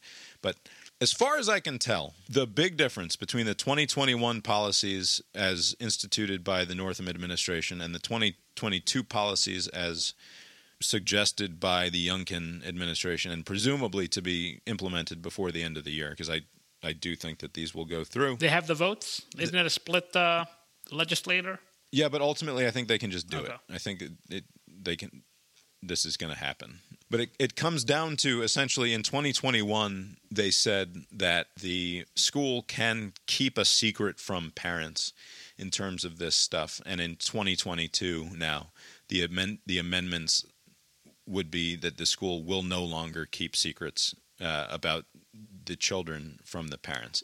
And that might not be an entirely char- charitable way of putting it, but I think that it is the fundamental thing at the heart of this. The secret being what? Like uh, a a child transition. If I'm a kid who has super religious parents or just highly traditional, Right. and I'm like, I'm a girl, I'm me, but like, I kind of wish I were a boy. Okay. So at school, I'm like, all right, I'm a dude here. He, him, his. Okay. The teachers no longer can keep that from the parents. and they're not gonna make any exception to like uh, safety concerns. Like, oh, I got like some Taliban parents. They're gonna kill me. Uh, they're st- That doesn't say. okay. No, so that's so that's not true. You immediately put your finger on the heart of where I see the illogic here. Because in the updated 2022 guidelines, just like in every guidelines ever put out by a school, it explicitly says if the school, a teacher, counselor, any any school affiliated adult believes that the child is in danger from their parents in terms of abuse or harm from their parents or in danger of harming themselves, then social services will be contacted, right? That that if you believe that this student, this individual is in imminent danger of of coming to harm either at their own hand or at the at the hands of their parents, we're going to involve the state. They're Right. only in imminent danger if the parents find out. All right, so, so in this example, Bob, uh, the school, oh, we'll tell the parents, uh, and if this brings about any sort of harm or potential for harm, we'll pass it off to the sometimes inefficient child services people that uh, let a lot of things. Here's what here, here's what I'm getting at is that in 2021, if I believed as a teacher that I have to keep a secret from my students' parents about their sexuality or their gender identity or something along those lines, I'm only doing that because I believe that they will come to some sort of harm. It is then incumbent upon me to alert social services about that potential harm. Right? If I if I if this is a secret that this student wants me to keep from their parents because they believe that they would be in danger if their parents found out about it, you know what I know as a as a grown ass adult? Parents always fucking find out Right. about shit. And this kid's not going to be able to keep anything secret from his parents and therefore is in imminent danger of being maimed or abused or killed by their parents and therefore I need to alert social services. I don't understand what's different from that and the 2022 guidelines. So the change- like it's ultimately it, it comes down to the exact same thing. That if Just it, a land between being maimed or killed and the parents being cool. Like, it's not up to me as an educator to figure out whether or not parents are cool. Like and that's what it comes down to. Like it, it's a way of taking the relationship between parent and school, which should be a cooperative one, which needs to be, in order for the child to get any sort of reasonably good education, it needs to be a and it is at the one. at the lower grades, right? I mean, we're talking about high school or I guess junior high and up, but like yeah, at the elementary school level, like some of my friends here, they get notified like every time something. Oh, this kid bit somebody, or they pushed somebody, or they did this and they did that. But this is like high school. Somebody's transitioning, and they have some concern that their parents, conservative or whatever, uh, wouldn't like it. Uh, and in the are you saying in the past or at least in 2021 the rule was like the the teachers were like oh i'm not going to stay out of this i'm not going to say anything at all uh, if the parent asks directly to the teacher whether or not their kid. Right. So that's so that's so I've also like I've talked to teachers that I know, and it's like this is just not something that comes Right. up. And- Like, yeah, just- that- that's what's weird about What? it. Yeah, it's how do they have any numbers in Virginia? Like how often? It seems like there, there's a lot of with this uh, trans related issues. It seems like a needle in a haystack kind of thing. Like why is this at a, at a state level? Why is this like I don't understand. Like how many? How often do, do these very specific sequence of events happen to where you need to come up with a policy and just like what? Like I mean, does this happen a lot? Like it, I don't know. Right. So so it, it it I just also don't understand this this notion. So imagine somebody walks into your trigonometry class. You're a you're a, uh algebra 2 teacher. And the and Billy says, "I'm no longer want to be he him. I want to be they them." Uh, and also, uh, on parent teacher conference day, I'm still going to be Billy, and I'll be he that I'll be he him then because I don't want mom and dad to know that I'm doing this non-binary thing at school. So can you can you please call me they them here in this context? But if you have to email my parents, I just still want to be Billy. Like in that way, this person is is now being asked to keep a secret from the parents, and I I legitimately, unless unless you believe that that person Billy would be in actual danger, then I don't think that you, as a teacher, have any compelling reason why you should keep that kid's Right. secret. Because it's just it's not your role as a as a agent of the state, as a teacher in a in a public school, no, to be doing okay, that, that. that's fair. You don't have to go. out You don't have to go out of your way. right, exactly. So that that's a fair position, but like, unless the parents directly ask you, when would this ever come up? Like, oh, that you Billy's doing great. You know, kind of sucks at math, but you know, I'll get it.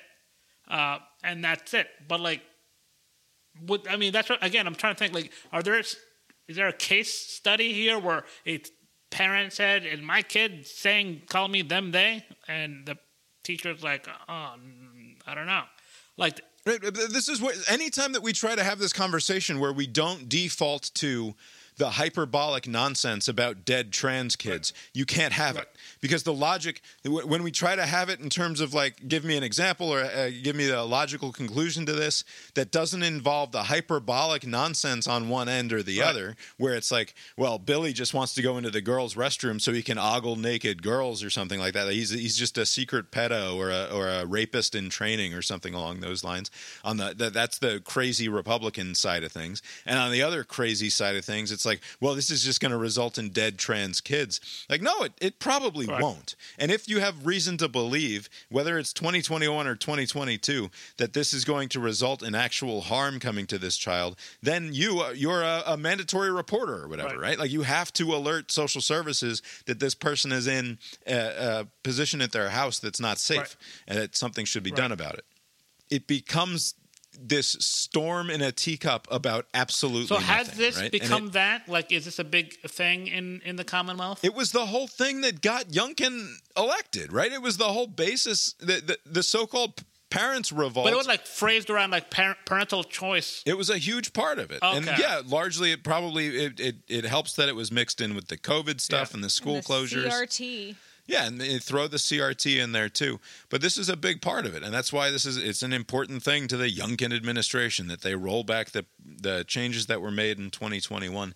And I just can't get excited or or like angry about the fact that effectively the change that Youngkin is doing that is allegedly going to create such harm is just we're not going to keep secrets from parents. And like it's just it's just so clearly to me not the job of the school district to keep things about your children from you as a parent. And i think like i think that people who have who are very compassionate and empathetic about their non-binary teens or what have you actually if you if you present this to them as uh, separate from the the gender issue. You you take it out of this context of the gender thing, where they want to be as empathetic and progressive and loving of their child as possible, uh, in order to prevent the child from offing themselves in the bathroom or what have you. Which, yeah, by all means, please.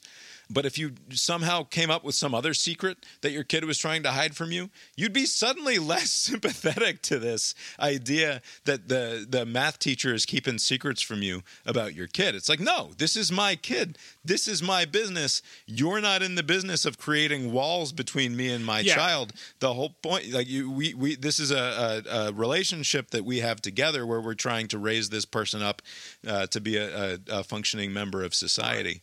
And like you keeping secrets from me about them doesn't make any Right. You sense. shouldn't have an adversarial relationship with the parents of, of the student. Didn't make sense. Right. The Onion filed a, a, a brief at the Supreme Court. The Supreme Court is back, and the Onion had to explain to the Supreme Court what parody is. I'll put a link in the Oh, show notes. It is definitely worth reading. We didn't get to the thing that I said we were going to get to, which is about uh, the Florida going to war on academic freedom. And we also didn't talk about the end of the internet as we know it because of that goofy Texas law. Perhaps we'll get to that next week.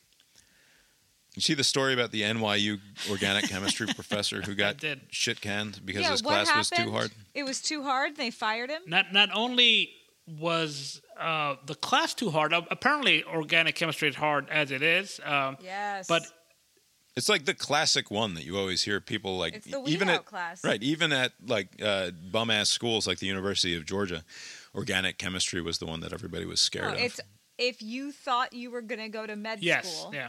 and you can't do organic chemistry, you're not going to med Right. school. That's And, it. and that that that was a case here. Basically, a lot of meds hopeful med school hopefuls uh, took the class, and I think like a third of them uh, raised hell. In the story, it seems like it's not just oh these kids can't you know hang with the the rigors of blah blah blah. It, it seems like this particular teacher seems to be kind of a dick. Uh, he is uh, not very helpful with you know being a, He's 84 years Right. old, right? He's one of these guys who gets up there and lectures and expects you to know your shit, and then other if you don't know your shit, then you should study properly. I knew my shit, I wouldn't be taking this class. Like, I don't understand. What's the Yeah. point of being a teacher? be If. I mean, I get it. You know, it's a difficult course. A lot of people are going to fail. But like, if your your your your thinking is like you should already get it, it should come easy to you as it does to me. It's like we wouldn't be having this. You know, student-teacher relationship if that was true. Like, what the hell? Like, you have information that I don't. Impart it on me, and I'll do my best to kind of pick it up. But if you're not concerned at yeah, all, sure, but we're talking about we're talking about fucking NYU assholes And who in are their putting defense- together a petition. in in Yeah. the defense of the NYU students, uh, they didn't ask for this. That for some reason the school just said fuck. Maybe this guy has been in trouble for a while, and they said fuck this guy. Well, they did ask for it, they it, right? I mean, they didn't ask specifically for him to be Right. They didn't ask for him to be fired, Right. but they asked like, said, "What the can fuck?" we do something about the fact that like we're all failing this goddamn right. class?" Which is, you know, hey, it, it, it's their right to, to make that complaint. But they didn't. It, it, they didn't specifically say, "Hey, we want this guy gone." Just say this is not a good system that he has, and they they're like, ah, forget it. So I bring it up largely because I think that it illustrated something about the conversation around cancel culture that the reason that people are able to brush aside cancel culture as a as a like uh, your your Jamelle Bouie's and your, your other types who say ah cancel culture isn't a thing. It's because people insist that this is a story that is cancel culture right? Eh, this is not cancel culture.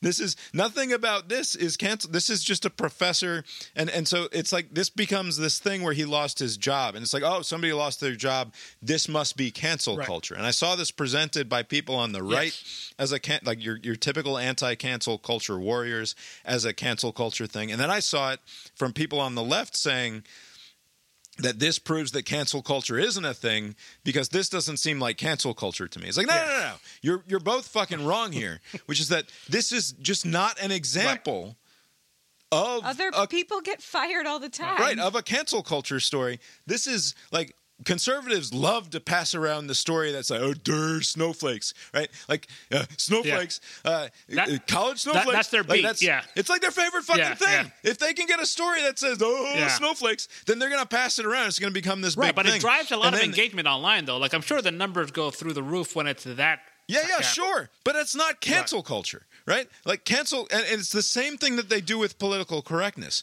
Where anytime somebody is just an awful fucking human being and then somebody says, "Ah, you're just being politically correct." Now somebody else gets to come in and say, "You see, Yeah. this isn't about uh, political correctness is just a cover. Uh, everybody just wants to be a Right, racist asshole." Right? So so uh, the complaints about PC aren't actually anything except racist assholes. It's like, "No, no, no, no. that guy is a racist asshole, right? That can be true. And also, just because somebody else showed up and said, "Oh, you're just you're just a PC wussy," that doesn't make it actually the thing that they're talking about. That just means that the second person is a fucking idiot. Right? That's all that Right. means. So all you've done when you say this isn't like this proves that cancel culture isn't a thing is all you've done is said actually the person who reacted to this first that I saw that person's a fucking idiot. And now all you're doing to me, Bob, fourth now removed from this fucking story, yes. is a maniac on Twitter. And I'm like, no, you're just a fucking moron. this has nothing to do with cancel culture. Go read the story in the first place. This is something else entirely. it's seems like a lot of people are uh, idle online until these stories, and if it's close enough uh, to their beat or to the thing that they're into, it either is that or they're gonna make it that, right? So, like, if something like this, you know, because they're hearing, you know, NYU, that's not like a liberal place. Um, teacher getting fired because something was too difficult like my, my initial thinking was like oh it's going to be the the people who are like oh the young are soft than the old like i'm old and back in my day blah blah blah blah but i guess that that isn't as uh, uh, f- uh, as strong of a force as uh, cancel culture I think we're just too stupid to fucking do anything, right? Like, I just think that we're very bad at this. Well, it, as it, a it- as a collective. it bad. Like, don't you like? I always think like, okay, people are just kind of seeing what people respond to online, and then they'll kind of mimic that or or they'll gravitate towards that. So they'll see online like these kind of stories and these kind of takes. They get a lot of engagement, so everybody just kind of jumps on these stories just for that. So even if it's like, well, if you read the whole story, and a lot of people don't even bother doing that, they just see the headline and just that stupid dopey old teacher and they're like they draw a conclusion to say this is an example of that without reading all the paragraphs below because they got what they wanted out of the story. All those words below all they can do is just undermine what they want and so they'll just stick to the Right. top thing and they're like hey read this look what's happening on that side you know and then the other side is like doing the opposite Speaking of just getting the top thing and not worrying about any of the details, does Herschel Walker being oh, accused Oh, Herschel. of having having written a check to cover the cost of a girlfriend's abortion not in 1987, right? yeah Not not even in 1995, but in 2009. Just to, just we were doing We the were show. doing a He could have podcast, been yeah. Right, we were making a existed podcast then. 2009. and and Herschel's cutting physical checks for his girlfriend's abortions. People were cutting checks back then. yeah. E Does- checks weren't really a thing yet. Venmo definitely didn't exist. that was step one. That was the, the Daily Beast article that comes out. And then his son, his MAGA loving son, Christian Walker, uh, comes out with a series of videos in which he he's just finally lost it. He's he's had enough of Herschel. Stop lying about my mother. Stop lying about me. You chased us around for six months to six different houses, threatening to kill us and do violence to us. I'm done with you.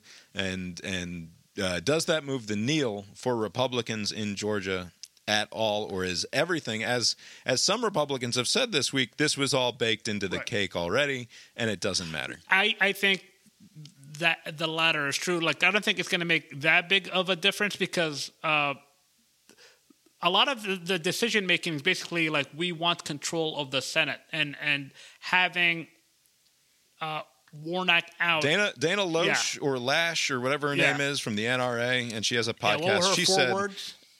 the the quote is, uh, "I, don't, care. if Herschel Walker paid to abort endangered baby eagles. I want control of the Senate. I just want control of the Senate. And that, and that's what it comes down to. I mean, the thing, is, I mean, just to be honest, I mean, Walker, great running back, but he is a terrible political candidate for office, any office, not just the Senate, just any office. Right. So, like, basically, it was a very cynical move. I mean, I guess spearheaded by uh, the likes of Trump. He's got the name recognition, and he's black, and he's going up against somebody who is black, and they're like, "Oh, we'll probably take you know siphon off some enough votes from Warnock's base, and then get all of the regular Republican base, and I'll put him over the top." I'm I'm assuming that that was a calculation as as to why Walker, who outside of that potential math, uh, is not qualified at all. Like he's not a suitable candidate. He they're hiding him from. I mean, you know, he's not old. They're hiding him because he would do terrible at a debate. Like I think initially it was supposed to be three, and now it's down to one. And they're basically like, we're not going to engage in debates because all it will do is just make clear that he's not fit for this particular office.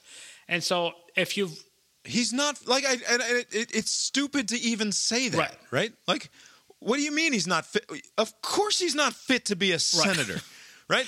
So, like, in the same way, where I he was doesn't know anything. my joke at the top about like the the natural experiment thing, right? So so I don't want to say that this is a conspiracy. Oh, obviously, it's stupid.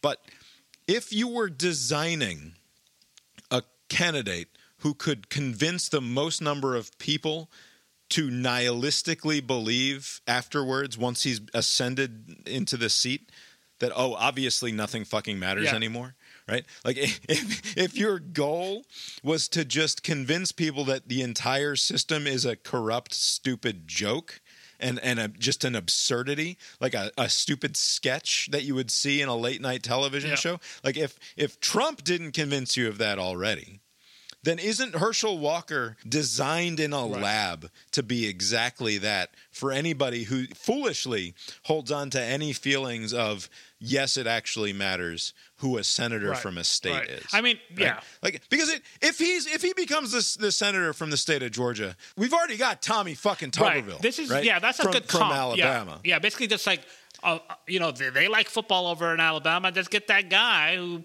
was the head coach for Auburn. You know, from one of the schools. But now you get a, a Republican candidate who's as who calls himself more pro life than anybody ever, right? He says that he's he's uh, he's completely pro life. Who is apparently documented that he paid for abortions Just doesn't for know his what girlfriends. that means. No, I know, but like that, the the point of that is like then clearly what the message to the general public is, lol, nothing Right. matters, right? It's just lol, nothing matters. Nothing- It's all a fucking farce and a joke. And whether that's the point at the outset or not, that will be the result. Right. But also, nothing matters except for for power, raw, like raw naked power. We just need to get to at least fifty. I mean, we won't have the tiebreaker over the next few. You know, the the Republican thinking. You know, but at least you'll. I would agree with you, except this was a cakewalk for the Republicans with any normal candidate, right? Right. So, But- so, so any, but the problem any was that- normal, yeah. middle of the road candidate could just take that position, and if it's just about raw, if it was just about the raw political power, then any normal dirtbag Republican would have been just as acceptable. And you don't have any of this, like, wait, Herschel fucking Yeah. Wa- like multiple personality, Right. gun to his wife's head, Right. Herschel Walker, Right. that guy. But it would have been that, except for Trump, right? He's kind of undermined the uh, McConnell's effort in Georgia and where's Dr. Oz, New Jersey, Pennsylvania, wherever he's pretending he's from. Right. Uh, like he basically like he gravitates towards celebrity, people he knows and people he thinks people know, you know, from TV or from sports. Like those were two gettable seats, and now they're likely to lose those two.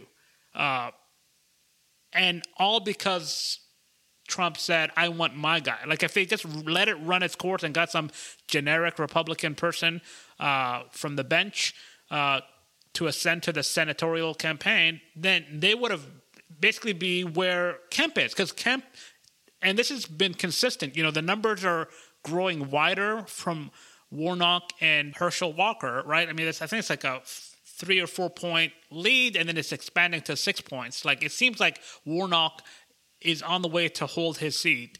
And Yeah, and- it's still a coin flip and- though, especially given the given the Republican undercount in the polls. I think it's still it's it's it's way closer than it ought to be. I, I, I don't. I'm not sure about that, but the same polls who you're saying is an undercount are showing a similar lead for Kemp, right? So they're asking similar people, and on one hand, they're saying, "I'm going to vote for." I guess they're both saying the same thing. I'm voting for the incumbent. I'm going to vote for the incumbent governor and the incumbent senator. They're of opposing party, so there seems to be split ticket voting.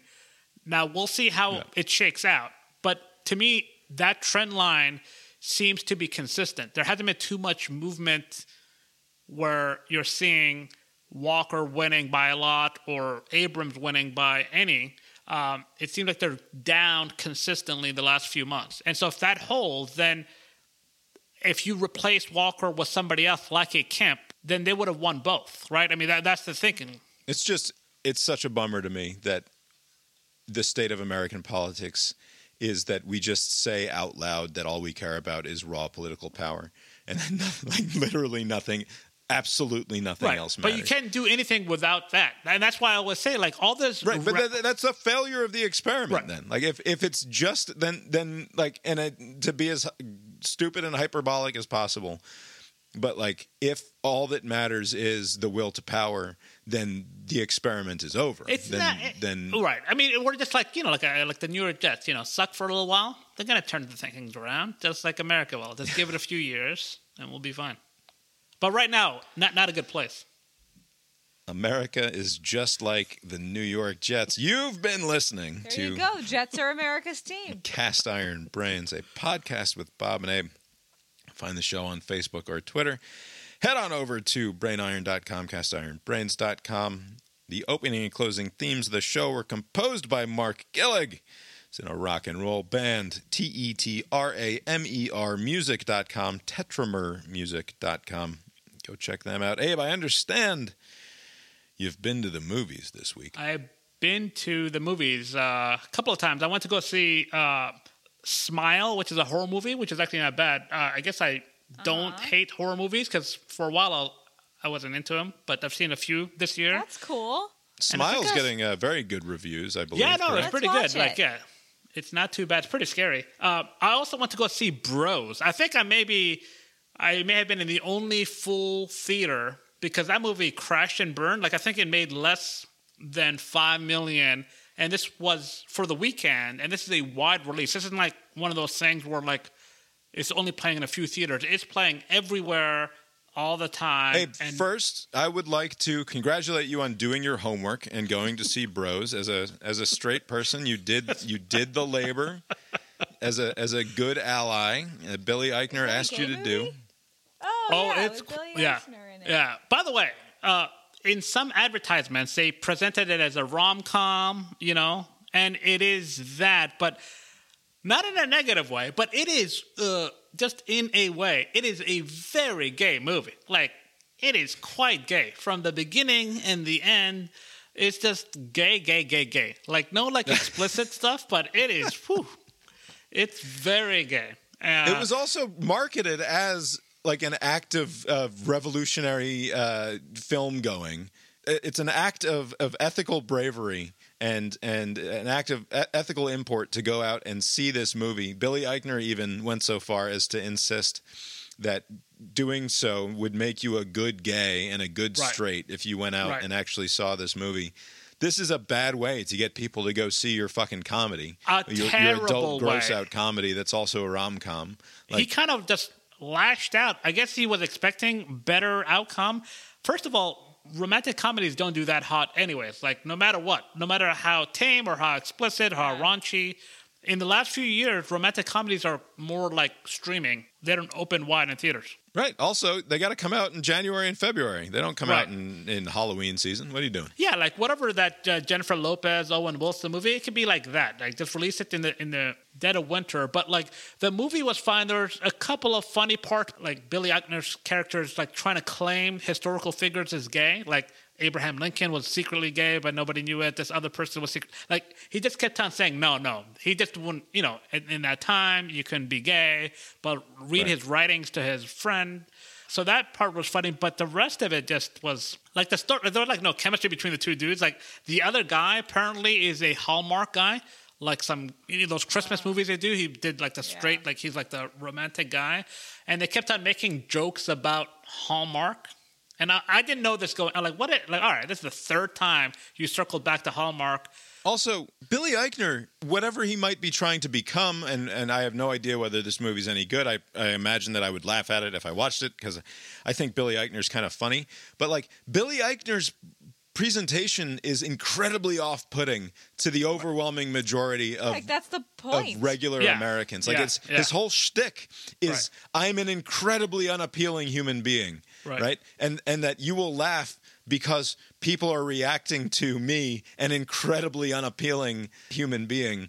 That's not the sort of person that drives many millions of people into the movie theaters Right. to fork over twenty goddamn dollars plus popcorn. Like it's just not. I don't know like why you would then therefore think that America is a more homophobic place because your Right. movie didn't do say- well. It's very yeah. silly.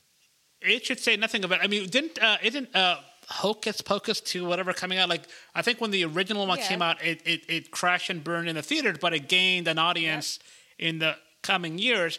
If he just among shut the fuck up, among the yeah. gays, by the way, very Oh, popular th- oh, movie really? among the Is it gays. big Yes. among yeah, the gays. Bette Uh, Midler's in it. But if he just, if this movie, you know, the best case scenario would be, it's not going to be Hocus Pocus, but like, best case scenario is like people didn't go to the theater to watch it because they want to watch action movies and like whatever Tom Cruise is up to, right? It would Uh, be really funny if in 20 years around Halloween everyone watches Bros. no, just again, turns into is- this like cult Halloween hit. Right. And by the way, I did like uh you, you guys have heard of Grindr, right? This this gay dating app, which is very um uh, Grindr? It yeah, it's this Grindr. It's Yeah. like this gay app, right? And it, it, it featured somewhat in the movie. Uh, Is, it is, is bros is bros gayer than Grindr or as gay as Grindr or less gay than Grindr? It is on par. Uh, but so for those that don't know, Grindr, uh, it is this gay dating app, but it's not like the other dating apps uh, that heterosexual types are, because there's a lot more like. Hey, what's up? What's you're into? Let's go grab a drink. No, it's and all dudes. there's- It's all fucking gross dudes. who It are yeah. gross. If you get rid of women, it is all transactional. Not only are they just like meeting up for sex, the app is showing the distance between you and the other person. This person's thirteen hundred feet away from you. It's like holy shit! Like there's no Go way. get Like a it- blowjob over Yeah. there. Wait, thir- thirteen hundred feet plus the length of my erection. I'm like ha- uh, we're practically neighbors. Come on over, buddy. and it's literally that. And they're just like, hey, come over, and they just start Did engaging. you not know about Grindr before this movie? I've heard of it, but I've never actually, you know, in this one they actually showed the, the how it looked. You know, so I was like, what is that thing at Yeah. the top where it's sho- showing the proximity, and, and they're just like, show me your ass or your dick or your. Yeah. Ch-. It's like very like No, dudes all are the other gross. stuff. You Yeah. guys are gross. Dudes are gross, and when you've gay ones, not it's our fault. only dudes. It's not our fault. It's some combination of nature and nurture and the, yeah, the awful I'm not- patriarchy. it's I'm not, not, my fault. blaming anyone. I'm saying that dudes are gross. Anyway, you Yeah. also saw Blonde, but we're going to hold off Yeah. on that. until Yeah, Until this we was at watch home. It. We'll save the blonde commentary for next week. That's what you can do, audience out there uh, on Netflix. New Ana de Armas movie, the Marilyn Monroe biopic based we on the a movie. Joyce Carol Oates thing. We watched a movie, but I also want to save that for our blonde discussion because Oh. I think that they will tie in a little bit. We watched a What's the bad horror movie on Netflix called Okay. Hush, which is Oh. about a killer who shows up at a deaf lady's house and does killer stuff. It's not very good, but No, it was exciting for you know. It was kind of what I wanted. Any I, known I miss actors? watching scary movies, but I do you know who's in it? Yeah, Uh, the uh, John, John Gallagher, Gallagher Jr., the the From big the face newsroom? actor from the newsroom. You know, the guy in the newsroom is always a spoilers. big face guy. Is he a Uh, bad he's in actor that in, movie. the like? Is he like no, the he's evil a doer? great actor. He's No, no, actually like, better but is in he this. Great in it. Than he I would have thought the- he was The gonna evil doer as a bad actor. Is he like in the in the story? he's, yes, he's a yes, he's a bad act. He's the bad guy, but Okay. he's he's really good. He's Ah, fine. Look at that. Anyway, we're gonna uh, save my commentary on that Okay. movie. I think for also talking we about talk about the dragon blonde. and go to bed? Yeah, quickly on Incest Dragon show, we had another time jump. More incest. How many? How many years did we jump in Did this Did we episode? jump this I time? feel like that. No. No, no.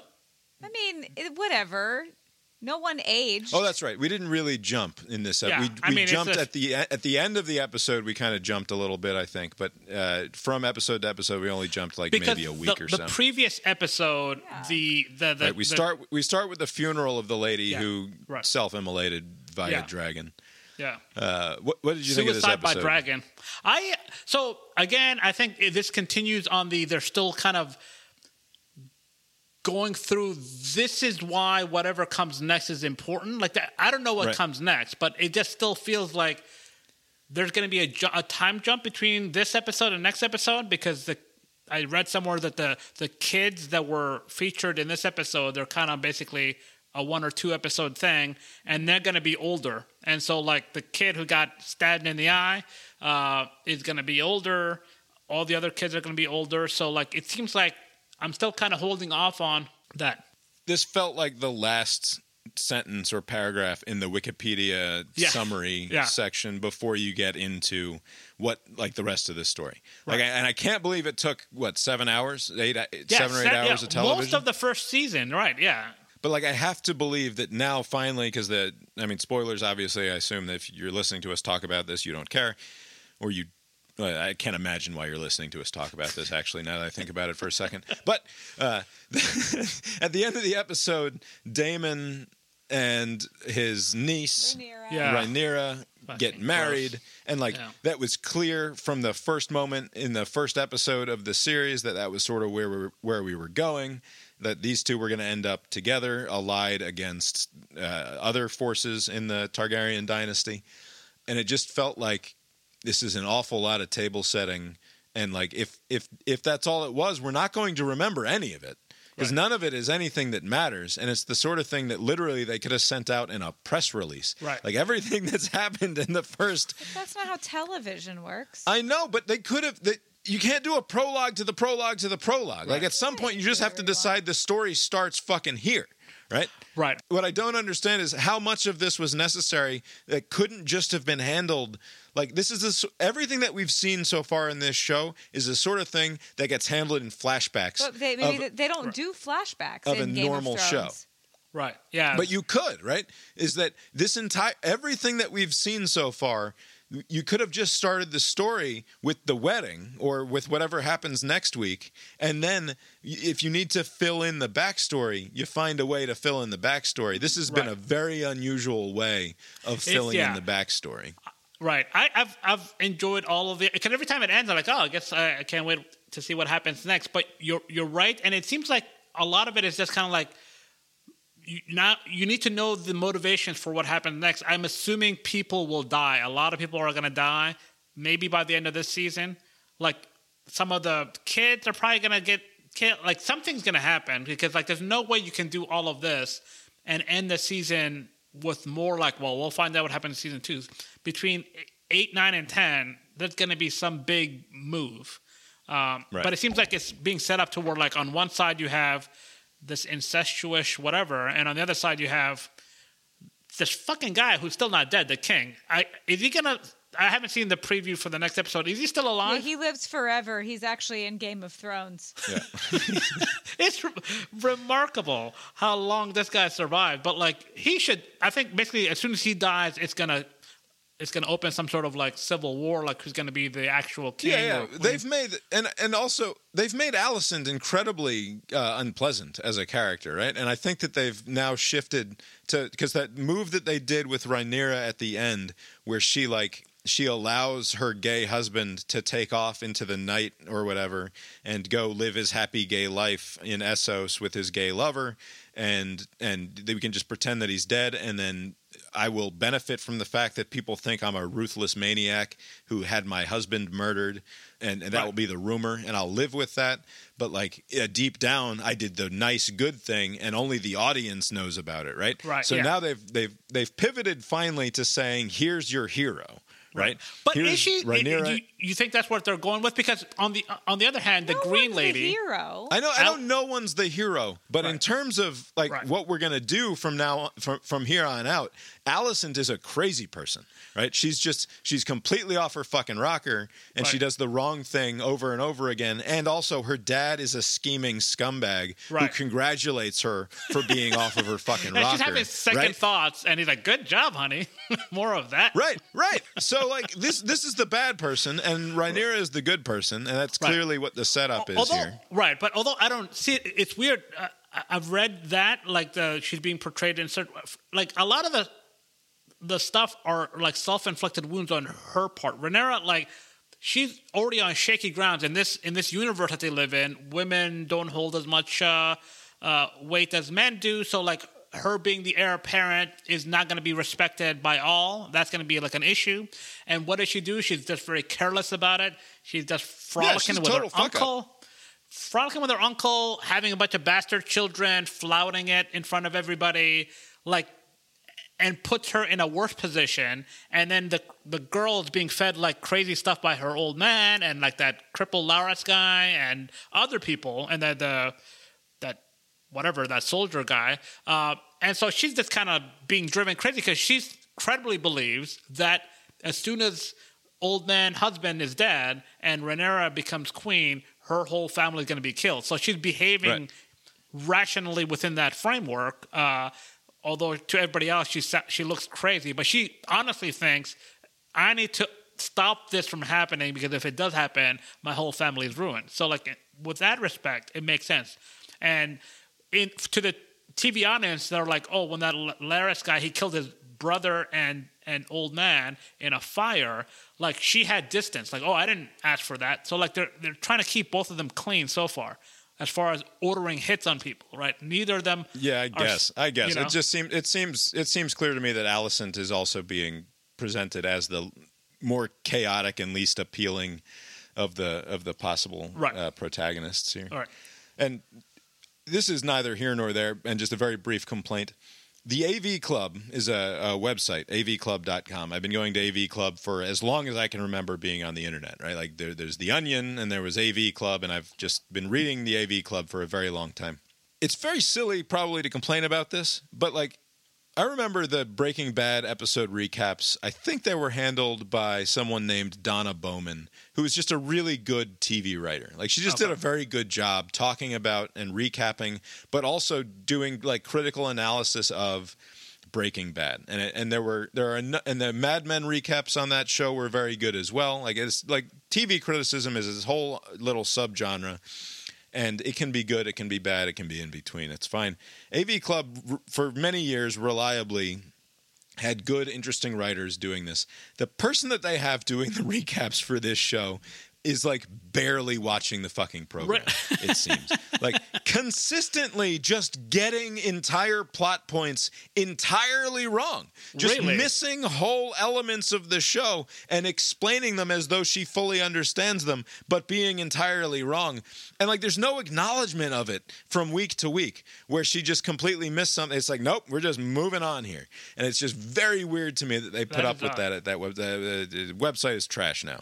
Do they have too much on their plate? They got them watching too many shows. Like I got to recap Survivor and I don't know. I guess Dragon. she's just Like, fucking around on Twitter the whole time because she just seems to miss like half of what's going Yeah, on. you can't do that with these shows. You got to just watch the show. Don't be doing two screen experiences or whatever, because a lot of stuff just happens quietly. Anyway, it is very late. Abe, have you got anything else for us tonight?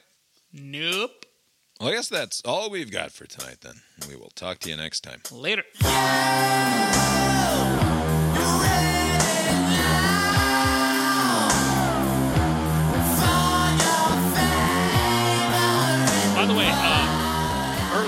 Just to withdraw my previous, uh, hey, didn't they change the hurricane thing? Uh, what I read and I uh, uh, mischaracterized earlier is that they're going to discontinue using the Greek alphabet when they come with the naming the hurricanes because you know they would go they would have an A name, a B name, a C name, and then when they ran out, like on a busy season, they would go to the alpha, beta, whatever, whatever, and they're like, we're not going to do that, so we'll continue with some other names. So it wasn't like the naming convention didn't change for the first. you know. Yeah. So I got it Also- mostly wrong. we're well over halfway through hurricane season, and we're only on I. So I think Yeah, we're very safe. quiet that right? Yeah. Yeah, very quiet. I mean, this I don't know what year- no, when a, they a quiet you. year for hurricanes because of climate change. Of course, it's the only explanation. So like you can't say that. We can say it one way, but you can't say it the other way. But like yeah, Very although stupid. when they tally up the damage, this is going to be a big one. The billion, like in, Well, in prop yeah, it's gonna be. Right. A, no, it's going to be. it's gonna be a big no, but you know, like Hurricane Harvey, like in Houston, was like you know they tally up the number, but I think this is going to be a very sizable uh, a bill.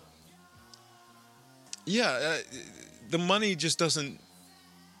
In one respect, it doesn't mean anything, and like it's so funny when I hear these things on the news about like who's gonna pay for who's gonna pay for uh, rebuilding in Houston or rebuilding in Florida or whatever. It's like I don't know. Do you have insurance with any one of the multinational fucking insurance companies, whether it's State Farm or whoever? Like, the answer is like literally all of us right are going Except to pay. a lot of people uh, have exposure to flood right because a lot of people don't carry flood insurance and so you know i'm sure there's some federal or state program that's going to cover them but like Right, right. But just in terms of like Yeah. the way that insurance pools work, like yeah, Yeah. granted they're in Florida and we're in Virginia, so in some sense we're we're buffered. We- don't. It that what happens to them doesn't exactly impact us. Yeah. But we're talking about companies that have like they're traded on the open market, right? Like they Yeah. they have a, a profit motive and they're going to make their money one way or another, and therefore the answer to who's going to pay for this is. Uh, Right. Everyone. That's Everyone, just- yeah. That's the nature of how it works. visit Anyway. the coastline don't live on the coast that's my thing Much better that way. Much Yeah. smarter. yeah All right. Good night. all right The coronavirus has provided social scientists with an invaluable series of possible fields of, of obs. Sorry. It's hard to do this in NPR. Blowing too hard It- there. it's just hard to do it in in NPR podcast voice the whole way through, knowing where I'm going with it, which is a bad place. Yes. Don't do podcast voice. Just talk. It's for, but I'm doing it. It's all It's part the of the joke. thing.